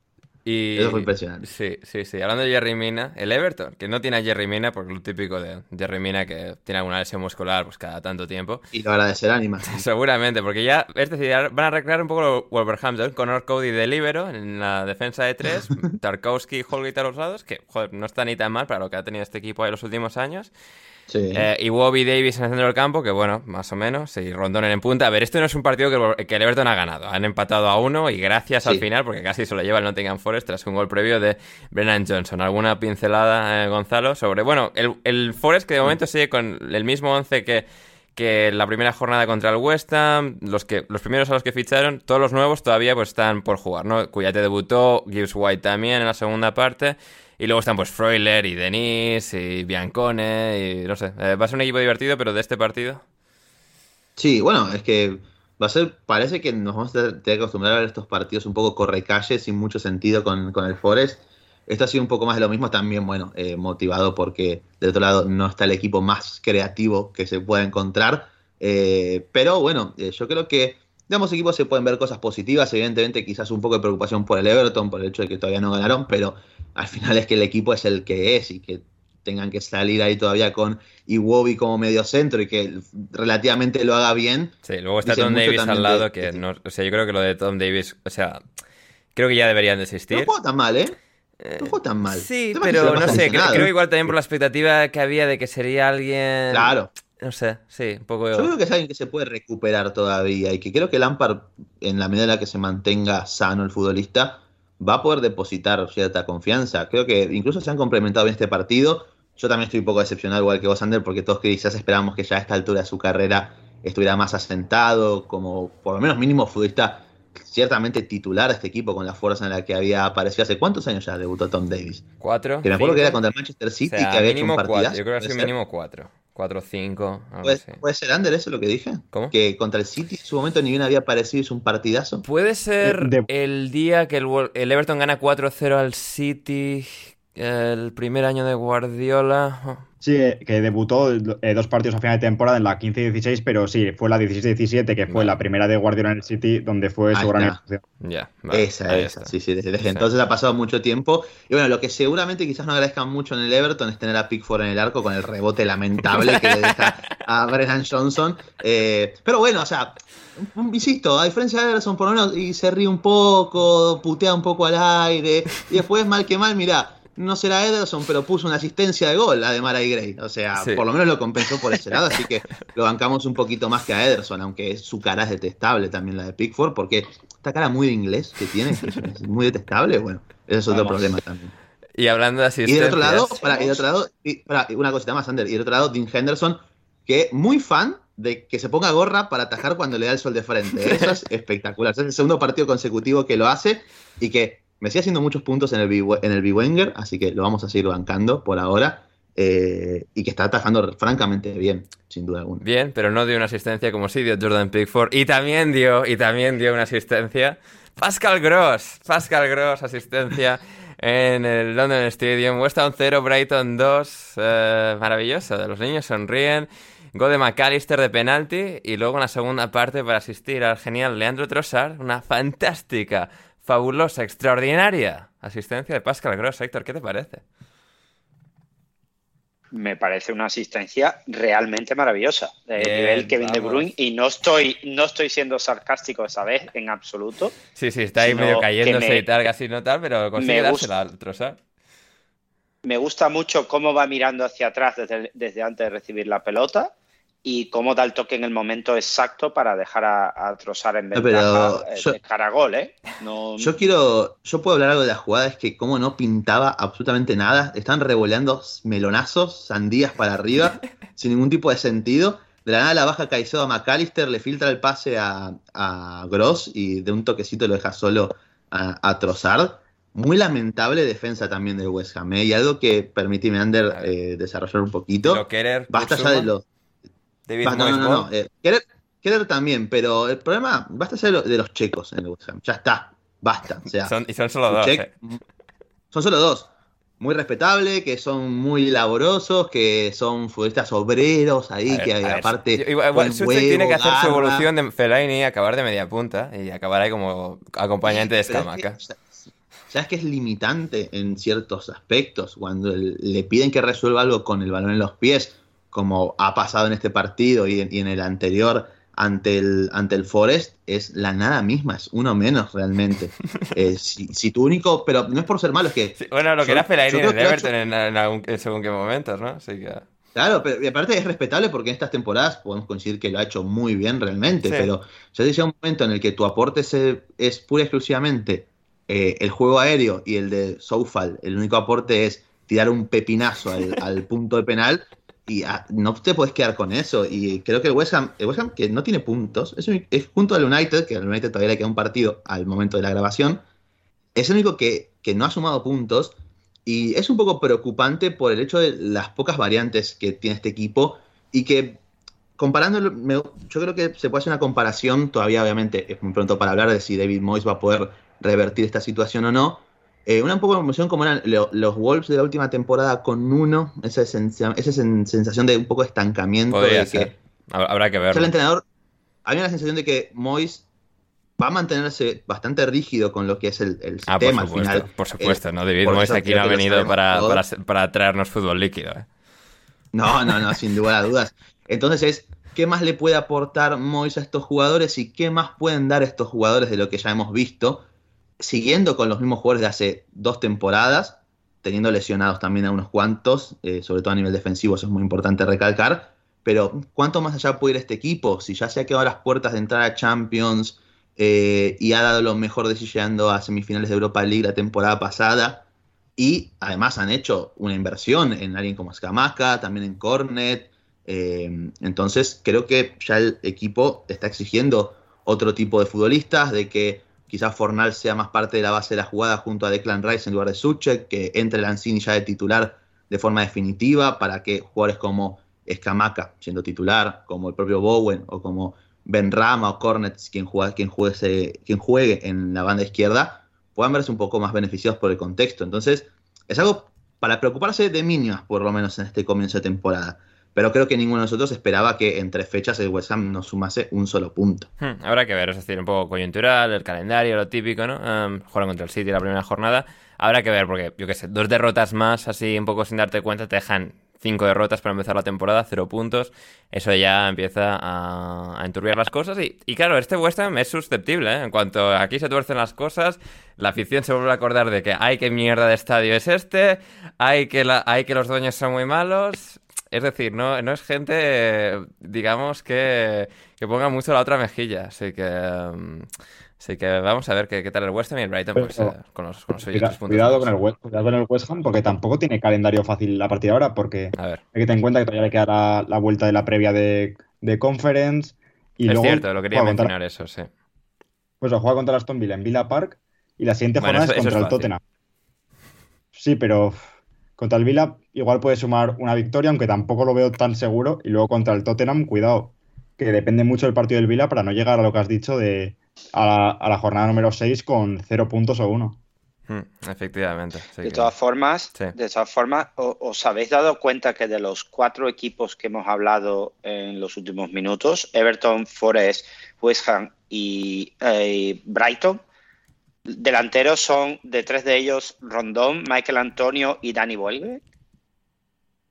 Hmm. O sea, no, no, sé, no sé qué podemos esperar de, este tipo de... O sea, no, no entiendo quién espera algo de Rondón o de... Bueno, vuelve que al fin y al cabo con, con Trozar por ahí, vale, pero Michael Antonio está, está completamente eh, fuera de, tuvo buena temporada, buena temporada pasada, pero es que se eso está, no tiene más, es, igual, es, un poco como lo de Suchek y lo de Soufal, ya no hay nada más que aportar. Y si encima existe un desembolso importante era un futbolista que te puede aportar en muchísimos más contextos, en el que uno le presupone una calidad mayor como, como Scamaca, no puedes permitirte quitarle minutos a un futbolista joven, además, como bueno, a ver, él. A ver, es lo típico de, bueno, la adaptación, ese tercer partido, ya jugó de titular en Europa. Sí, a ver, yo, lo que digo también es que, está bien, tenía, Mois tenía por lo menos el changui de decir, bueno, pero Jaler estaba cuando yo llegué al club, no era un futbolista que llegó conmigo, por eso no le di prioridad. Ahora, es uno de tus fichajes estrellas de la temporada, está bien, ya lo da poco, pero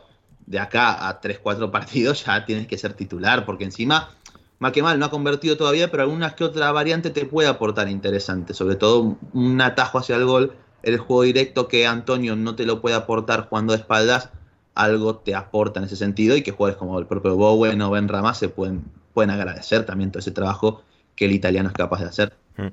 Em, del West Ham, eh, comentar, bueno, que vencieron al, al en, entre semana y, bueno, que eso eh, les eh, allana el camino, digamos, tras vencer 3-1 al Viborg de Dinamarca para avanzar de ronda en la previa de la Conference League. Un West Ham que ganó al Viborg con un golazo de Escamaca y demás y que en ese partido, em, curiosamente, se, eh, hubo, un, problema con los jugadores de, del Viborg muy interesante que señalaba Philippe Auclair, eh, presidente, no, eh, periodista, periodista francés en Londres, que señalaba que el Viborg danés no podrá contar con dos de sus jugadores, Ibrahim Said y Alassana Jata, para su partido contra el West Ham en Londres debido a que, eh, según eh, decía un comunicado del Viborg oficial, es que las reglas de inmigración post-Brexit son las culpables de no haber podido contar con estos dos jugadores en, esta, en este partido. Así que bueno, hay algo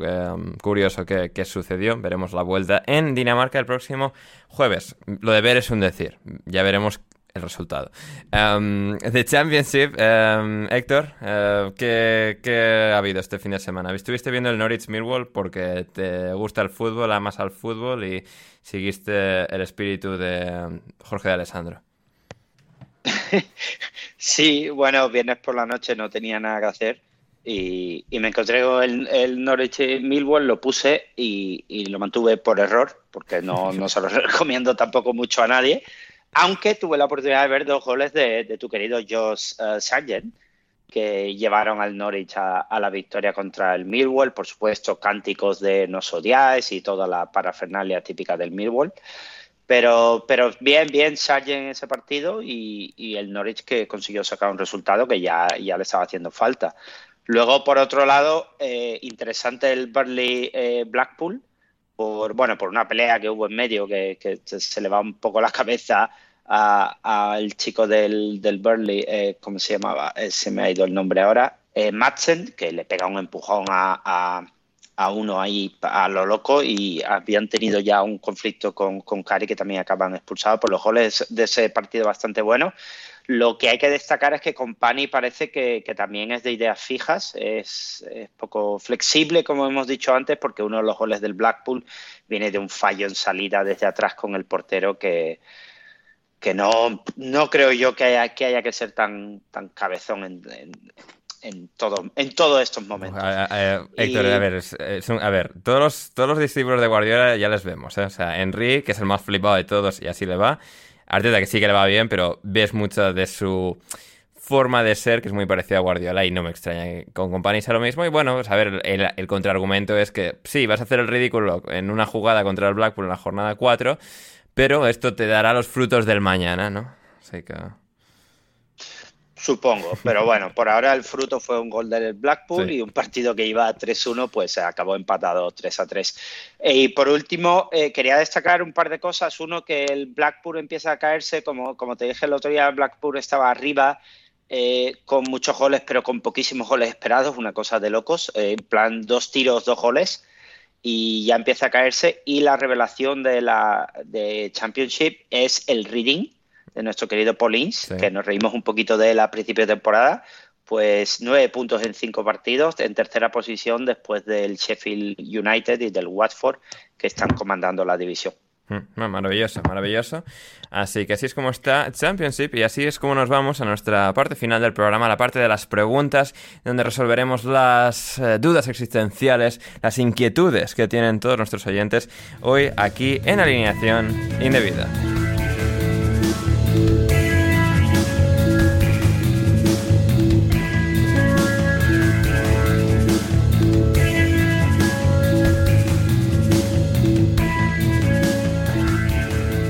Estamos de vuelta en alineación indebida para llegar a las preguntas de nuestra querida audiencia, no sin antes mencionar, gente, que si queréis apoyar alineación indebida y permitir que podamos ser un programa próspero durante los próximos años, hasta el infinito y más allá, patreon.com barra alineación indebida, vais ahí y os suscribís desde tan solo un euro o un dólar al mes. Tan solo eso y podréis acceder a nuestro Discord, a nuestro Discord privado, a nuestro server de Discord en el que lo pasamos muy bien con la gente, ¿verdad Héctor? Sí, muy bien y de hecho, eh, mm, especialmente con Manu, que, tenemos entendido que lo, ha pasado muy bien Andalucía, tierra la que ama. De hecho, quería mandar un abrazo eh, en especial. Javi, tú sé que te querrás unir al espíritu de, este mensaje. Un abrazo para Manu Sánchez, que lo está pasando muy mal ahora, Héctor, debido a... Me uno.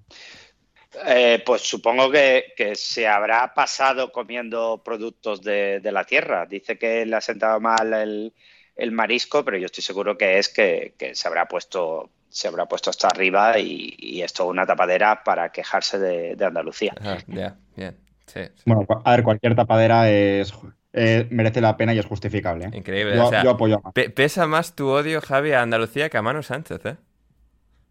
Sí, sí, sí, sí. Manu Sí, no, no, sí. Sin duda. Iba, iba a intentar lanzar odio a Manu, pero es que ante, ante, esta, ante estos momentos difíciles no hay, no hay rivalidad que valga. Que él va a aprovechar, que, tú- que él va a aprovechar en cuanto pueda, que tú lo sepas. Efectivamente. O sea, eh, a los dos minutos de cuando vuelva de vacaciones, Javi, sabes que te va a caer un palo a ti sin haber salido tu nombre antes en, en ningún Sí, momento. o, o directamente igual antes de participar en algún programa, eh, manda algún audio para meterlo en algún podcast y, y me pega palo igualmente. Sí, sí, no tengo duda. Y con esto vamos con, bueno, eso, desde un euro, dólar, el Discord, y luego por cinco tenéis eh, eh, los programas intersemanales, preguntas y respuestas que hacemos también, que hemos estado un poco justos con eso las últimas semanas, pero van a volver pronto los programas exclusivos de preguntas y respuestas.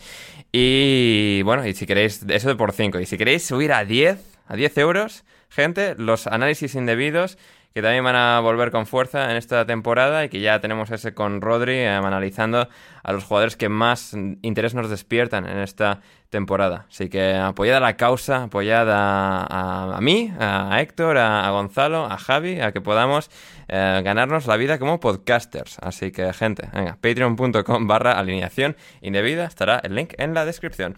Y con esto vamos con Tristan Loldo, que nos dice el carrusel de emociones que ha supuesto para quienes tenemos a Trippier en el sido, ha sido importante. Eh, es cierto esto, ¿eh, Javi? O sea, claro, Trippier marca el gol y luego casi es expulsado, porque es expulsado y luego se revierte en el bar. Una jugada que, a ver, era muy, muy naranja, ¿no? Podía caer un poco de cualquier lado y al final le han revertido y ha caído amarilla y los puntos en el Vivenger de Trippier. Sí, yo coincido porque yo también tengo a Trippier en el Bivenger. Y sí, ha sido un- después del gol yo estaba contentísimo, y, pero con la roja yo ya me estaba cagando en todo, porque encima también tenía Koulibaly, que también ha sido expulsado. Pero sí, ha sido una entrada. A mí me ha sorprendido que entrase el VAR, porque dicen que es para, para errores manifiestos, jugadas que están clarísimas. Y a mí también me ha, me ha parecido. Yo no hubiera sacado la roja, pero podía llegar a entenderla, así que me ha parecido una entrada naranja. Pero, pero sí, yo me alegro, yo me alegro muchísimo por mi Bivenger, que ha sido un poco menos de vergüenza. Bien, bien, Javi. Sí, sí, ah, no, nos congratulamos. Em, también nos decía Tristan y ahora la pregunta para Undertop. ¡Gol! ¡Gol! ¡Gol! Gritalo, puta. Javi. Gol de Hijo Isaac. de puta. Hijo de puta. ¡Gol! Me ca- eh, Gonzalo, eh, gol, pero ¿cómo van? A uno. ¿Y? Ah, vale, vale. No, es que como, Ah, como es el primer pero- gol que se canta del partido, vale, vale. Yo es que No, soy, no, bueno, soy un pero- caballero, yo no he querido. que recién lo acabo de poner, recién lo acabo de poner. Ah, vale, vale, es que yo no he querido, no he Pasa querido que- interferir en el podcast por un partido ajeno No al soy, no soy pero- de la Real Sociedad ni soy anti-culé, insisto. Ah, ah, Quité el gol porque el gol lo ha hecho Isaac, un jugador al que le tengo mucho aprecio. Sí, Tú- ¿desde cuándo? Tú, Gonzalo, como em, gran aficionado a la selección sueca, ¿verdad? De fútbol. Pero qué golazo, aparte, ¿cómo se la pincha a- a- al Neuer este hacendado que tiene el Barça en el arco? Sí. Por favor, Ahora- qué golazo. Ahora resulta que Gonzalo Carol nació en Zumaya. Me gusta cómo conoce el término hacendado y lo utiliza, ¿eh? A pesar de que sea un término como muy español del Mercadona, que es la... y a pesar de que, de que en Lanús Hacendado sería un producto de lujo. también. Por cierto, muy buenas las lasañas, ¿eh? Las he probado por fin en el Mercadona y... ¿A que sí? Sí, sí, sí. Están cojones. Va, Sí. tremendo, sí, sí, sí. Oye, pero espera, espera. Que, que está Gonzalo Carol mientras mandándome WhatsApps celebrando el gol todavía. Pero qué vergüenza. Y os decía Tristan, y ahora la pregunta para Undertop 5 de tipos de sombrero o complemento para la cabeza, gorro, panamá, fedora, pañuelo de cuatro picos. A ver, Tristan, te querría dar una respuesta, pero esta es una pregunta que tengo que repasármelos todos y hacer un ranking con propiedad. No quiero decirte aquí un top 5 sin ningún tipo de, de conocimiento o, o de propiedad. Así que en el programa de mañana, Tristan, tú vuelve y ahí te doy la respuesta. Continuamos hoy con Gladiator que nos dice para todos, ¿pensáis que los candidatos al descenso que pensabais que iban a ser pueden cambiar y este año va a hacer más fa- va a hacer falta más puntos para salvarse del descenso, Héctor? Para, para dos de ellos, quizás, para uno no, que somos nosotros que nos vamos. Sí, el Bournemouth, el Bournemouth no, el Bournemouth está claro, lo tenemos todos No. bastante claro. Nos vamos a segunda en enero, seguramente. Pero, pero bueno. Pero para los otros, a ver, depende un poco del nivel de Everton. Eh, West Ham también tiene bastante mala pinta. El Vila, si se tuerce también. Y hombre, claro, y Vila, esos son los tres que tenía yo en mente que, que pueden eh, torcerse. Y luego, eh, esperemos que no, pero Fulham y Forest esto es muy largo y ya hemos, hemos, hemos visto en temporadas anteriores que no, esto no va de cómo, de cómo se empieza, sino luego de mantener un poco el ritmo de puntuación. Mm, Sí, totalmente. Lobato, para todos, ¿qué técnicos debieron de agarrarse a piñas en esta jornada, Javi? Pues, hombre, y como todavía queda un partido, ya lo hemos comentado antes, Sí, es que lo veo muy improbable, pero me encantaría un Klopp y Ten Hag, es que sería maravilloso. Sí, ¿eh? de Macalvo y tal, y tú, bueno, Klopp, tú tal. Tú, tú, tú- esto es trampa, ¿eh? Que tú pones la gorra, pero sabemos que ahí ya empezaba a clarear y luego de repente no clareaba, ¿eh? Así que... Sí, bueno, a ver, aunque todavía ten- tendría pelo y entonces sería otro, otra jornada después, otra, o- otro cruce de piñas entre un calvo y un entrenador con pelo. A ver, Con, con eh, gorra, yo alemán. esperaba- o sea, Yo, yo esperaba algo de, del laje Conte, ¿eh? Yo, yo esperaba ahí. hmm, Me, Puede ser. me decepcionaron. sí. Claro, pero es que a Conte ya le han puesto la multa económica y igual, Sí, igual quería, igual quería, se lo, se lo Y- pensaba. o, o del, o del Palas Vila, ¿eh? También hay un Vieira Gerard. Podría ser. pues que estar. eh, Pasa que Vieira- Vieira es muy correcto, Vieira se hace mucho, y Gerard también, se hacen los dos muy los correctos. Sí. Sí, pero Vieira lo mata. ¿eh? Sí, obvio que Hostia, sí. que se lo mata. buah. sería, sería un espectáculo tremendo. Eh, muy bien, nos pregunta Lobato para Héctor, top 3 de barcos medievales. Joder, pues esto ha sido difícil. Yo me he ido directamente a barcos vikingos. Bien, me porque to- todo lo demás no, no me interesa especialmente, lo gato, la verdad. Así que te voy a soltar nombres al azar porque, porque son muchos, tío. Esta gente tiene un montón de barcos. Pero tienen uno que se llama el Dreki, que es el típico barco con la cabeza de dragón. O sea, este va número uno de- directamente, donde van los reyes y, y la gente de bien. O sea, que bien. Bien. Bueno, y no solo gente de bien, porque tiene que haber gente remando, claro. Claro. Eh, luego tenemos el Bardi, que tiene un nombre también así interesante, y que este, este se usa eh, para atacar a los enemigos. No sé si directamente se usaba para, para chocarse o algo, no, no, no lo tengo claro, porque claro, esto nunca sale en series y películas. En plan, vamos a usar al Bardi para chocarnos con el, el otro barco. No. Y por último, el, famoso eh, Skit, que son barcos eh, muy grandes, de eh, entre 20 y 35 secciones, que también usaban para transportar eh, mercancía una vez que ya hubieran eliminado, quemado y exterminado la aldea en la que te encontrarás tú si ellos llegaban así amablemente. Ma- Maravilloso, maravilloso. Em, ¿Qué más? ¿Qué más tenemos? Eh, eh, em, Esteban para... ah, ah, ah, Héctor también, ¿qué dicen las apuestas sobre el Liverpool-Manchester United de mañana o cuando escuche la gente esta noche?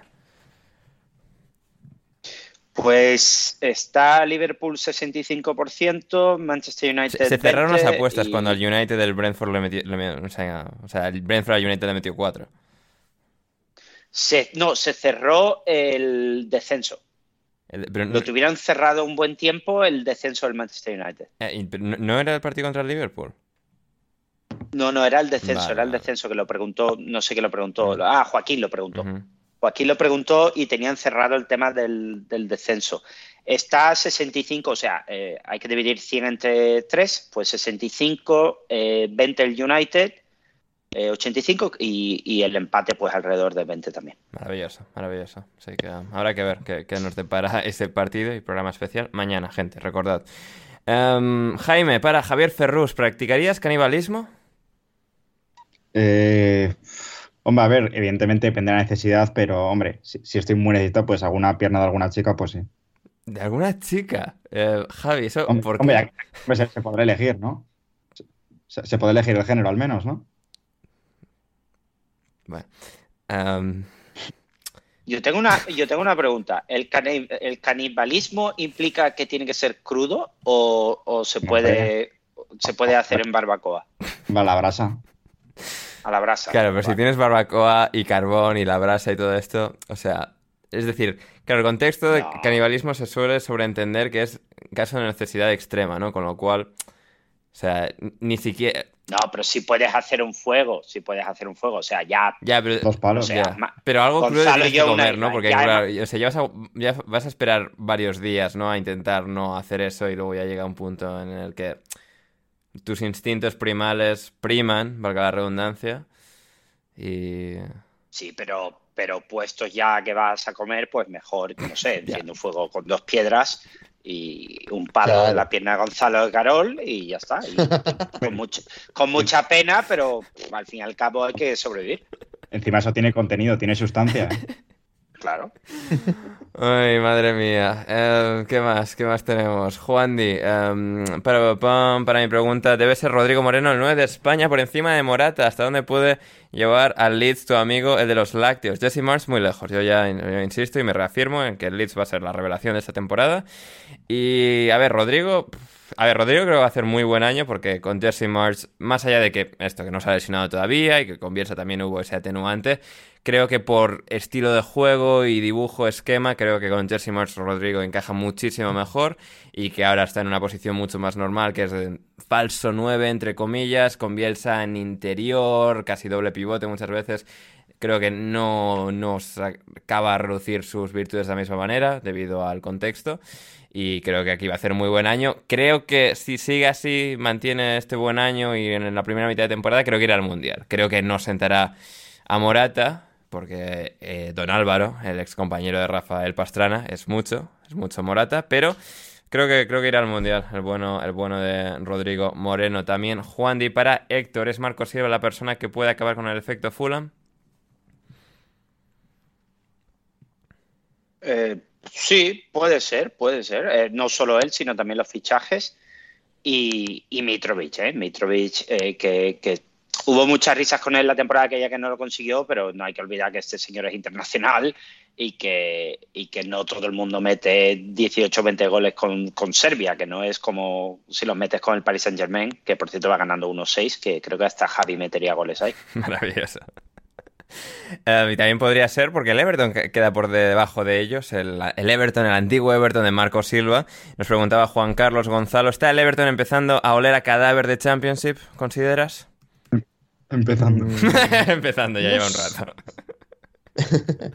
a ver, por el precedente de la temporada pasada, uno podría decir que sí, sobre todo por este comienzo de temporada, pero yo creo que vaya más el equipo realmente. Todavía no han terminado de asentarse los fichajes, Onana no ha sido titular todavía, entonces hay ganas de verlo un poquito. Y eso creo que va a ayudar a mejorar al equipo paulatinamente. Hay que ver si también cuando vuelve Calvert Lewin cómo lo hace, si de una vez por todas lo respetan las lesiones en, en, comparación a lo que fue la temporada pasada, donde jugó francamente muy poco. Pero yo creo que si estas condiciones se dan, el Everton va a poder salir adelante. Creo que hay dentro de lo malo este inicio de temporada un poquito por Yo lo creo que aunque no mejoren no va a haber muchos equipos peores que ellos. Es decir, sí. el suelo del Everton me da miedo de cómo debajo puede ser. Pero mm, sobre todo creo que han ganado sobre todo en, solidez a nivel defensivo. Creo que eso es muy importante. Al final Tarkovsky Cody, con las dudas que nos puede suponer este último Cody sobre todo, creo que mejoran exponencialmente lo que tenían previamente con Jerry Mina, con eh, el burro este de, Godfrey, con. Y no sé si están faltando alguien más, con Michael King, que si todo sale bien no va a haber un minuto más de juego en toda la temporada. Entonces, ya de ahí hay una mejora sustancial que creo que se está notando también. Y bueno, resta acoplar el resto de piezas.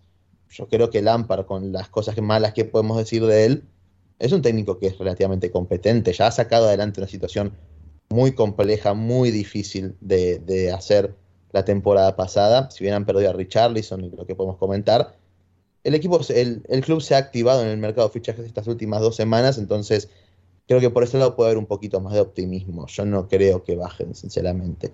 Me extrañaría mucho si lo llegan a hacer, e incluso si se llegan a estar disputando, peleando, metidos de lleno nuevamente en la salvación. No, yo creo, yo creo que eso, eso sí, simplemente porque no veo equipos que vayan a ser claramente peores. Claro, no, no.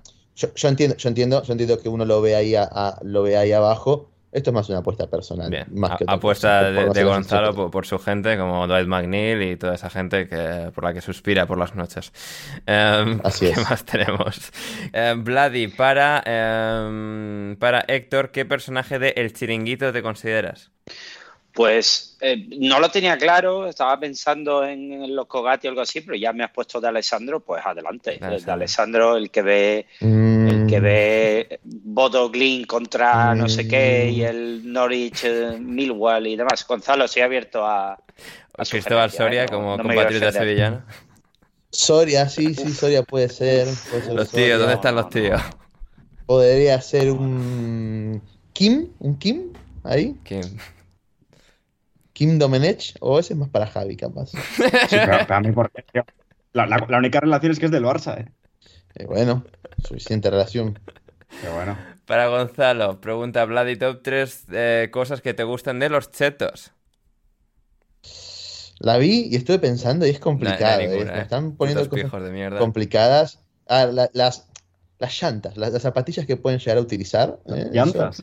Las llantas. ¿Cómo La- que la- las las llantas? zapat-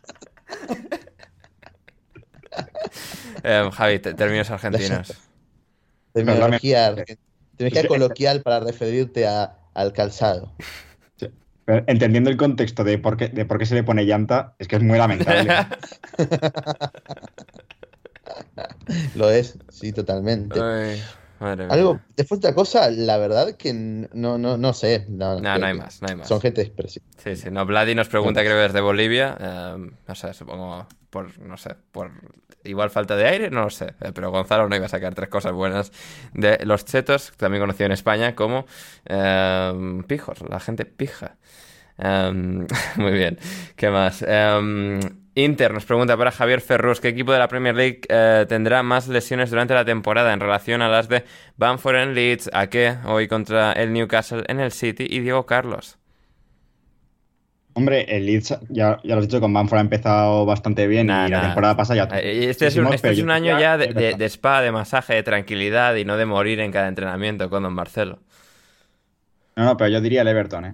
Ah, sí, podría ser. Ya, ya, ya, ya han caído, en la jornada 1 cayeron Godfrey y Mina. Así que ya... Y los que quedan. Y los que quedan ya van en ventaja. Em, ¿Qué más? ¿Qué más? ¿Qué más? Para, pam, para Héctor, top 3 de barrios en los que hayas vivido. Tres barrios favoritos de... em, entre Manila, eh, Malabo, Tokio, Bournemouth, Sevilla.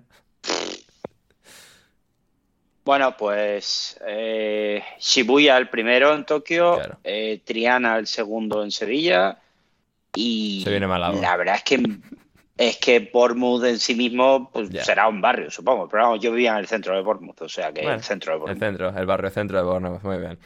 Em, ¿Qué más? Para mí pregunta Inter Anders si ahora el Minuto Forest pasó a formato podcast, también lo hará el Fergitae. Bueno, no, obviamente no. Es decir, el Minuto Forest sí que era algo que de alguna forma, entre comillas, que aunque nunca se registró en la propiedad intelectual, era propiedad intelectual de Borja, ¿no? Al final es el, quien lo creó y con quien lo maximizamos. Era un poco extraño llamar Minuto Forest al simplemente estar con las preguntas y los días que no estaba Borja también, ¿no? Así que por etiqueta tiene más sentido que sea su propio podcast del Forest con Borja. Y bueno, Fergie Time fue lo que fue, eh, lo pasamos muy bien, pero eso sí que pertenece a, nuestro pasado.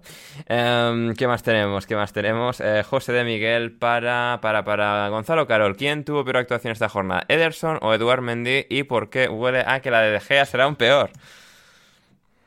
Mm, bueno, yo creo que la de Mendy, porque tuvo una incidencia más grande en lo que fue el resultado, regaló el primero del partido y después es algo que viene arrastrando en las últimas jornadas, mal que mal. Con lo, malo que se puede decir de, de Ederson, no es alguien que contagie de cierto nerviosismo a sus compañeros y que da la sensación de, con lo malo que es, estar tranquilo con esa, sabiendo lo malo que es, digamos. Él está muy tranquilo siendo consciente de eso, entonces eso a sus, a sus compañeros no los afecta demasiado. Bien. Entonces, yo creo que lo de Mendy ha sido, sin duda alguna, más determinante en contra de su equipo. Y lo de De Gea, no sé, ¿eh? yo creo que va a ganar el United, así que, mira lo que, así que creo que la de Gea no va a ser mala mañana. Madre mía. ¿Te apuestas a... ¿Qué? ¿Te apuestas, ¿Te apuestas algo, algo a a, que a que gana el United? No, no, no, no, no, no. Cobarde, no. ¿eh? No estarás tan... Soy, soy, soy valiente, no tarado. Así Valiente no, no tarado, vale. esto, Eh, eh, Eso, eso lo utilizaré yo cuando Cristian y- se quiera que haga yo alguna cosa. Muy bien, muy bien. cuando le, le, le pinches sobre el Fulham o el Brentford o alguna cosa así. Para Javi, ¿qué se siente ya ser un habitual en el programa? ¿O es solo porque Mano está de vacaciones? Eh, bueno, más bien lo que... más bien lo que- Para que no vamos a engañar. Pero todo se ha dicho. Hombre, tú, tú escuchas la radio en verano y hay gente, pues principalmente gente joven que acaba de salir a la universidad y luego escuchas durante el año y están, pues, eh, Alcalá y todos estos. Así que, bueno, que cada uno, que cada uno interprete como quiera. O sea, ese es el argumento de defensa de Javi. Que bueno, sí, se está sentando además Claro, uno de los meses más importantes de la temporada del podcast, Javi, aquí estás eh, sacando adelante lo que muchos otros no están queriendo sacar adelante porque están de vacaciones. Entre Manu, Rafa, José con la feria. Son muchas cosas. Bueno, José con la feria que lleva de feria un, mes y medio. efectivamente, efectivamente. Tremendo, ¿eh? Tremendo lo de José. Y lo que queda, y lo que queda. Em, ¿Qué más, qué más, qué más? Para mí, pregunta José de Miguel, opiniones sobre que Ferran Torres es, entre comillas, mucho mejor que Son. Sí, esto lo he leído eh, a un tuitero del Barça. Eh, Javi, eh, ¿qué, qué sucede? Bueno, que eh, la afición del Barça es una afición bastante extensa. Hay gente de todo tipo que te encuentras desde pelados eh, con foto de Don Limpio hasta gente que dice estas cosas. Y que bueno, algunos tenemos criterio y otros no tanto. Bien, bien, bien me parece bien. Eh, sí, no, a ver, o sea, que Son, se decía esto, que Son, este señor decía que Son estaba sobrevalorado y que Ferran Torres es mucho mejor. Lo cual, si Son estuviese en el Barça y Ferran Torres no, nunca lo diría y tal. Lo cual, pues, es decir, es el detector más fácil de cuáles son los argumentos eh, falsos, ¿no? Eh, pero sí, no, a ver, o sea, no tiene ningún tipo de sentido, sobre todo pues cuando Ferran Torres le costó 55 millones al Fútbol Club Barcelona del Manchester City. Eh, ¿Qué más? Y ya con las últimas, para Héctor, ¿cuál es la ruta más económica para llegar a Bodo? Nos pregunta José de Miguel, habitante de Suecia, acaba de decir. Sí, sí, sí, lo he mirado desde Estocolmo eh, nada fácil, pues de Estocolmo sales y haces una, una escala en Oslo o en Trondheim y de ahí sube directamente a Bodo. He visto. hacer una escala en Oslo, o sea, es ¿eh? un poco. O sea, tira desde Estocolmo, ¿no? O sea. No, pero yo creo que es que la cuestión es que para ir a Bodo tienes que hacer escala interna en. Eh en Oslo, en uno de los aeropuertos grandes del sur de Noruega. O en Oslo o en Trondheim tienes que hacer escala sí o sí. Ah, eh, para ir a Tromsø, eso sí es diferente, sí que hay vuelos directos desde muchos sitios, pero claro, luego mm, no puedes llegar a Bodo tan fácilmente. Bueno, en trineo quizás. Bueno, sigue sin ser fácil. Efectivamente, efectivamente. Y la última de José de Miguel para todos. ¿Es acaso Roy Hodgson una máquina? Ahora mismo se encuentra en la transmisión de la televisión sueca. Roy entiende perfectamente el sueco, incluso se animó a decir un par de cosas en sueco. Todo el mundo pensando que estaba disfrutando de su retiro y aquí anda rompiéndola en Suecia. Yo empiezo a pensar, Héctor, que Roy Hodgson le debe mucha pasta a mucha gente porque, o sea, entre lo del Watford el año pasado esto ahora, o sea, nada más retirarse, a ver, o sea, le llaman de la televisión sueca, Roy, vente, te damos pasta y de comer. Eh, no sé.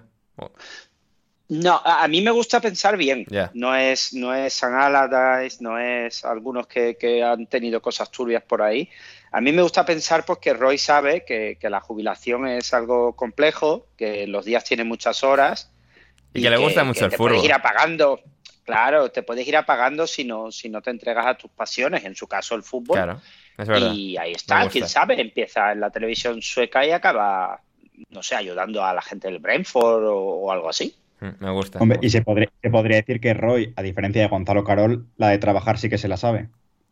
Claro, correcto. ¿Perdón? estaría bonito Roy entrevistado por Gonzalo Carol. Yo, estás hablando con alguien de clase obrera que mañana tendrá que levantarse al, a las 7 de la mañana a currar como a currar. A las 7 de la mañana te está haciendo A la obra, Gonzalo, 7 de la mañana, se sale de casa y va a la obra a picar piedra. Sí, es que esa es mi realidad sí. a día de hoy. Eh, hombre, estaría bien que mañana nos dejes a las 8, a las 7 y media de la mañana una foto en Twitter de tú tú en la mina o en la obra donde te toque mañana. No quiero que me echen, como me imaginarás. Hombre, pero por una foto no te van a echar, digo yo, ¿no? ¿Roy Hodgson de Vendecunas? ¿Cómo, ¿Cómo, lo vemos? Me parece que él es más de robar que de vender, pero bueno, eso ya... Sí, sí, sí. Bueno, la cama la que le hicieron los jugadores del Watford el año pasado, cuando ellos no entendían nada de lo que les quería decir. En todo caso, em, llegamos al final de una nueva edición de Alineación Indebida. Recordad, gente, que mañana estaremos aquí de vuelta con un programa dedicado, especial, mucho más corto, pero dedicado al Manchester United Liverpool y a vuestras preguntas y a lo que nos surja. Y luego con Jan, el jueves, eh, si todo va bien, em, tendremos la reacción al partido de vuelta entre Transport y Copenhague de la última ronda clasificatoria de la Champions League, una Champions League que celebrará su sorteo de la fase de grupos el día siguiente, jueves, seguramente hagamos algo en directo, bien en Twitter Spaces o bien en Y después, eh, por la noche, análisis para a ver qué les ha tocado a los equipos ingleses, a los españoles. Lo más importante de la fase de grupos lo analizaremos. Y luego la semana que viene, de nuevo, otra jornada de Premier. Muchas cosas, gente. Alineación indebida no para. Y aquí vamos a estar para contarlo todo del fútbol, del fútbol que tanto nos apasiona. Por hoy poco más. Eh, seguimos a todos en redes sociales. A Javi en arroba Em, arroba guion bajo Javier Ferrus, a Gonzalo en arroba Gonzalo Carol 29, a Héctor en arroba Crioc y a mí en arroba Anders Hoffman. Y el Patreon, como siempre, gente, si queréis apoyar a la causa, em, podéis hacerlo escuchando nuestro contenido extra a través de patreon.com. De momento, estamos en Patreon y contamos con que estemos en más sitios pronto. Em, desde 5 euros, 5 dólares con 50, que son increíblemente apreciados. Gracias, Javi, por estar con nosotros. Eh, bueno, un placer y eh, me lo he pasado bastante bien y ahora momento Bastante bien, no muy bien. Bueno, bastante bien porque el Barça todavía, todavía no va ganando y he tenido que aguantar como Gonzalo Carol me gritaba y me insultaba también por WhatsApp por este partido. Lo que me sorprende que nos dijo el año pasado que era muy del Milan, que celebró el título y está jugando el Milan, pero él está viendo la Real Sociedad, así que bueno. Yo seguiré viendo a mi equipo, él, bueno, ya veremos. Ya veremos. Eh, Gonzalo, gracias. Gracias a vos, Ander, gracias, Héctor. No puedo decir lo mismo de Ferrus. bueno, algún día en una de esas lo podré llegar a decir, pero bueno, mientras tanto, jodete una barbaridad con el golazo de Isaac. Y bueno, nos vemos la próxima. Ya cuando cambie de mes, tocará repasar cómo vienen las cosas en el, en el fantasy para los que estén interesados de eso, así que estén atentos. Sí, sí, sí. no es necesario repasarlo. No, no, muy, es muy necesario. Bueno, de hecho, pues, la participación de todos y cada uno de los integrantes del programa haremos. Hombre, lo justo sería el top 25 de, de, todos los que estén para dar presencia a los espectadores. ¿Por qué? No apareces ahí, ¿no? Eh, ni el 50. lo que sí es necesario es dar las gracias también a Héctor Crioc. Gracias, Héctor. Nada, gracias a ti, Ander, gracias a todos. Gonzalo, amplía lo de los cambios, que tengo que poner a Salivá, a Gross, tengo que poner a mucha gente y, va el equipo mal por, por, por, lo cabezón que soy. Así que, no sé, dame un comodín o algo. Muy bien, eh, lo estudiaremos eso durante la semana y eso, gente, volvemos prácticamente todos los días de esta próxima semana en Alineación Indebida. Yo soy Ander Iturralde, muchísimas gracias por estar al otro lado y hasta que nos volvamos a reencontrar, pasadlo bien.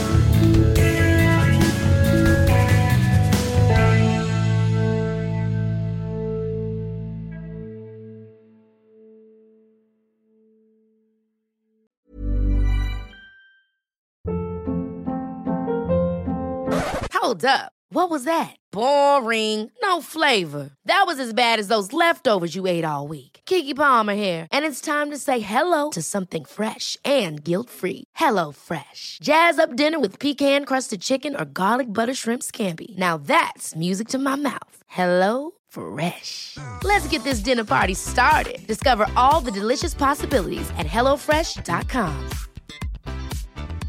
Planning for your next trip?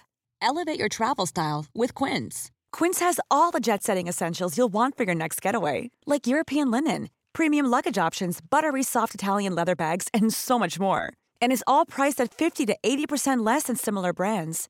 Plus, Quince only works with factories that use safe and ethical manufacturing practices.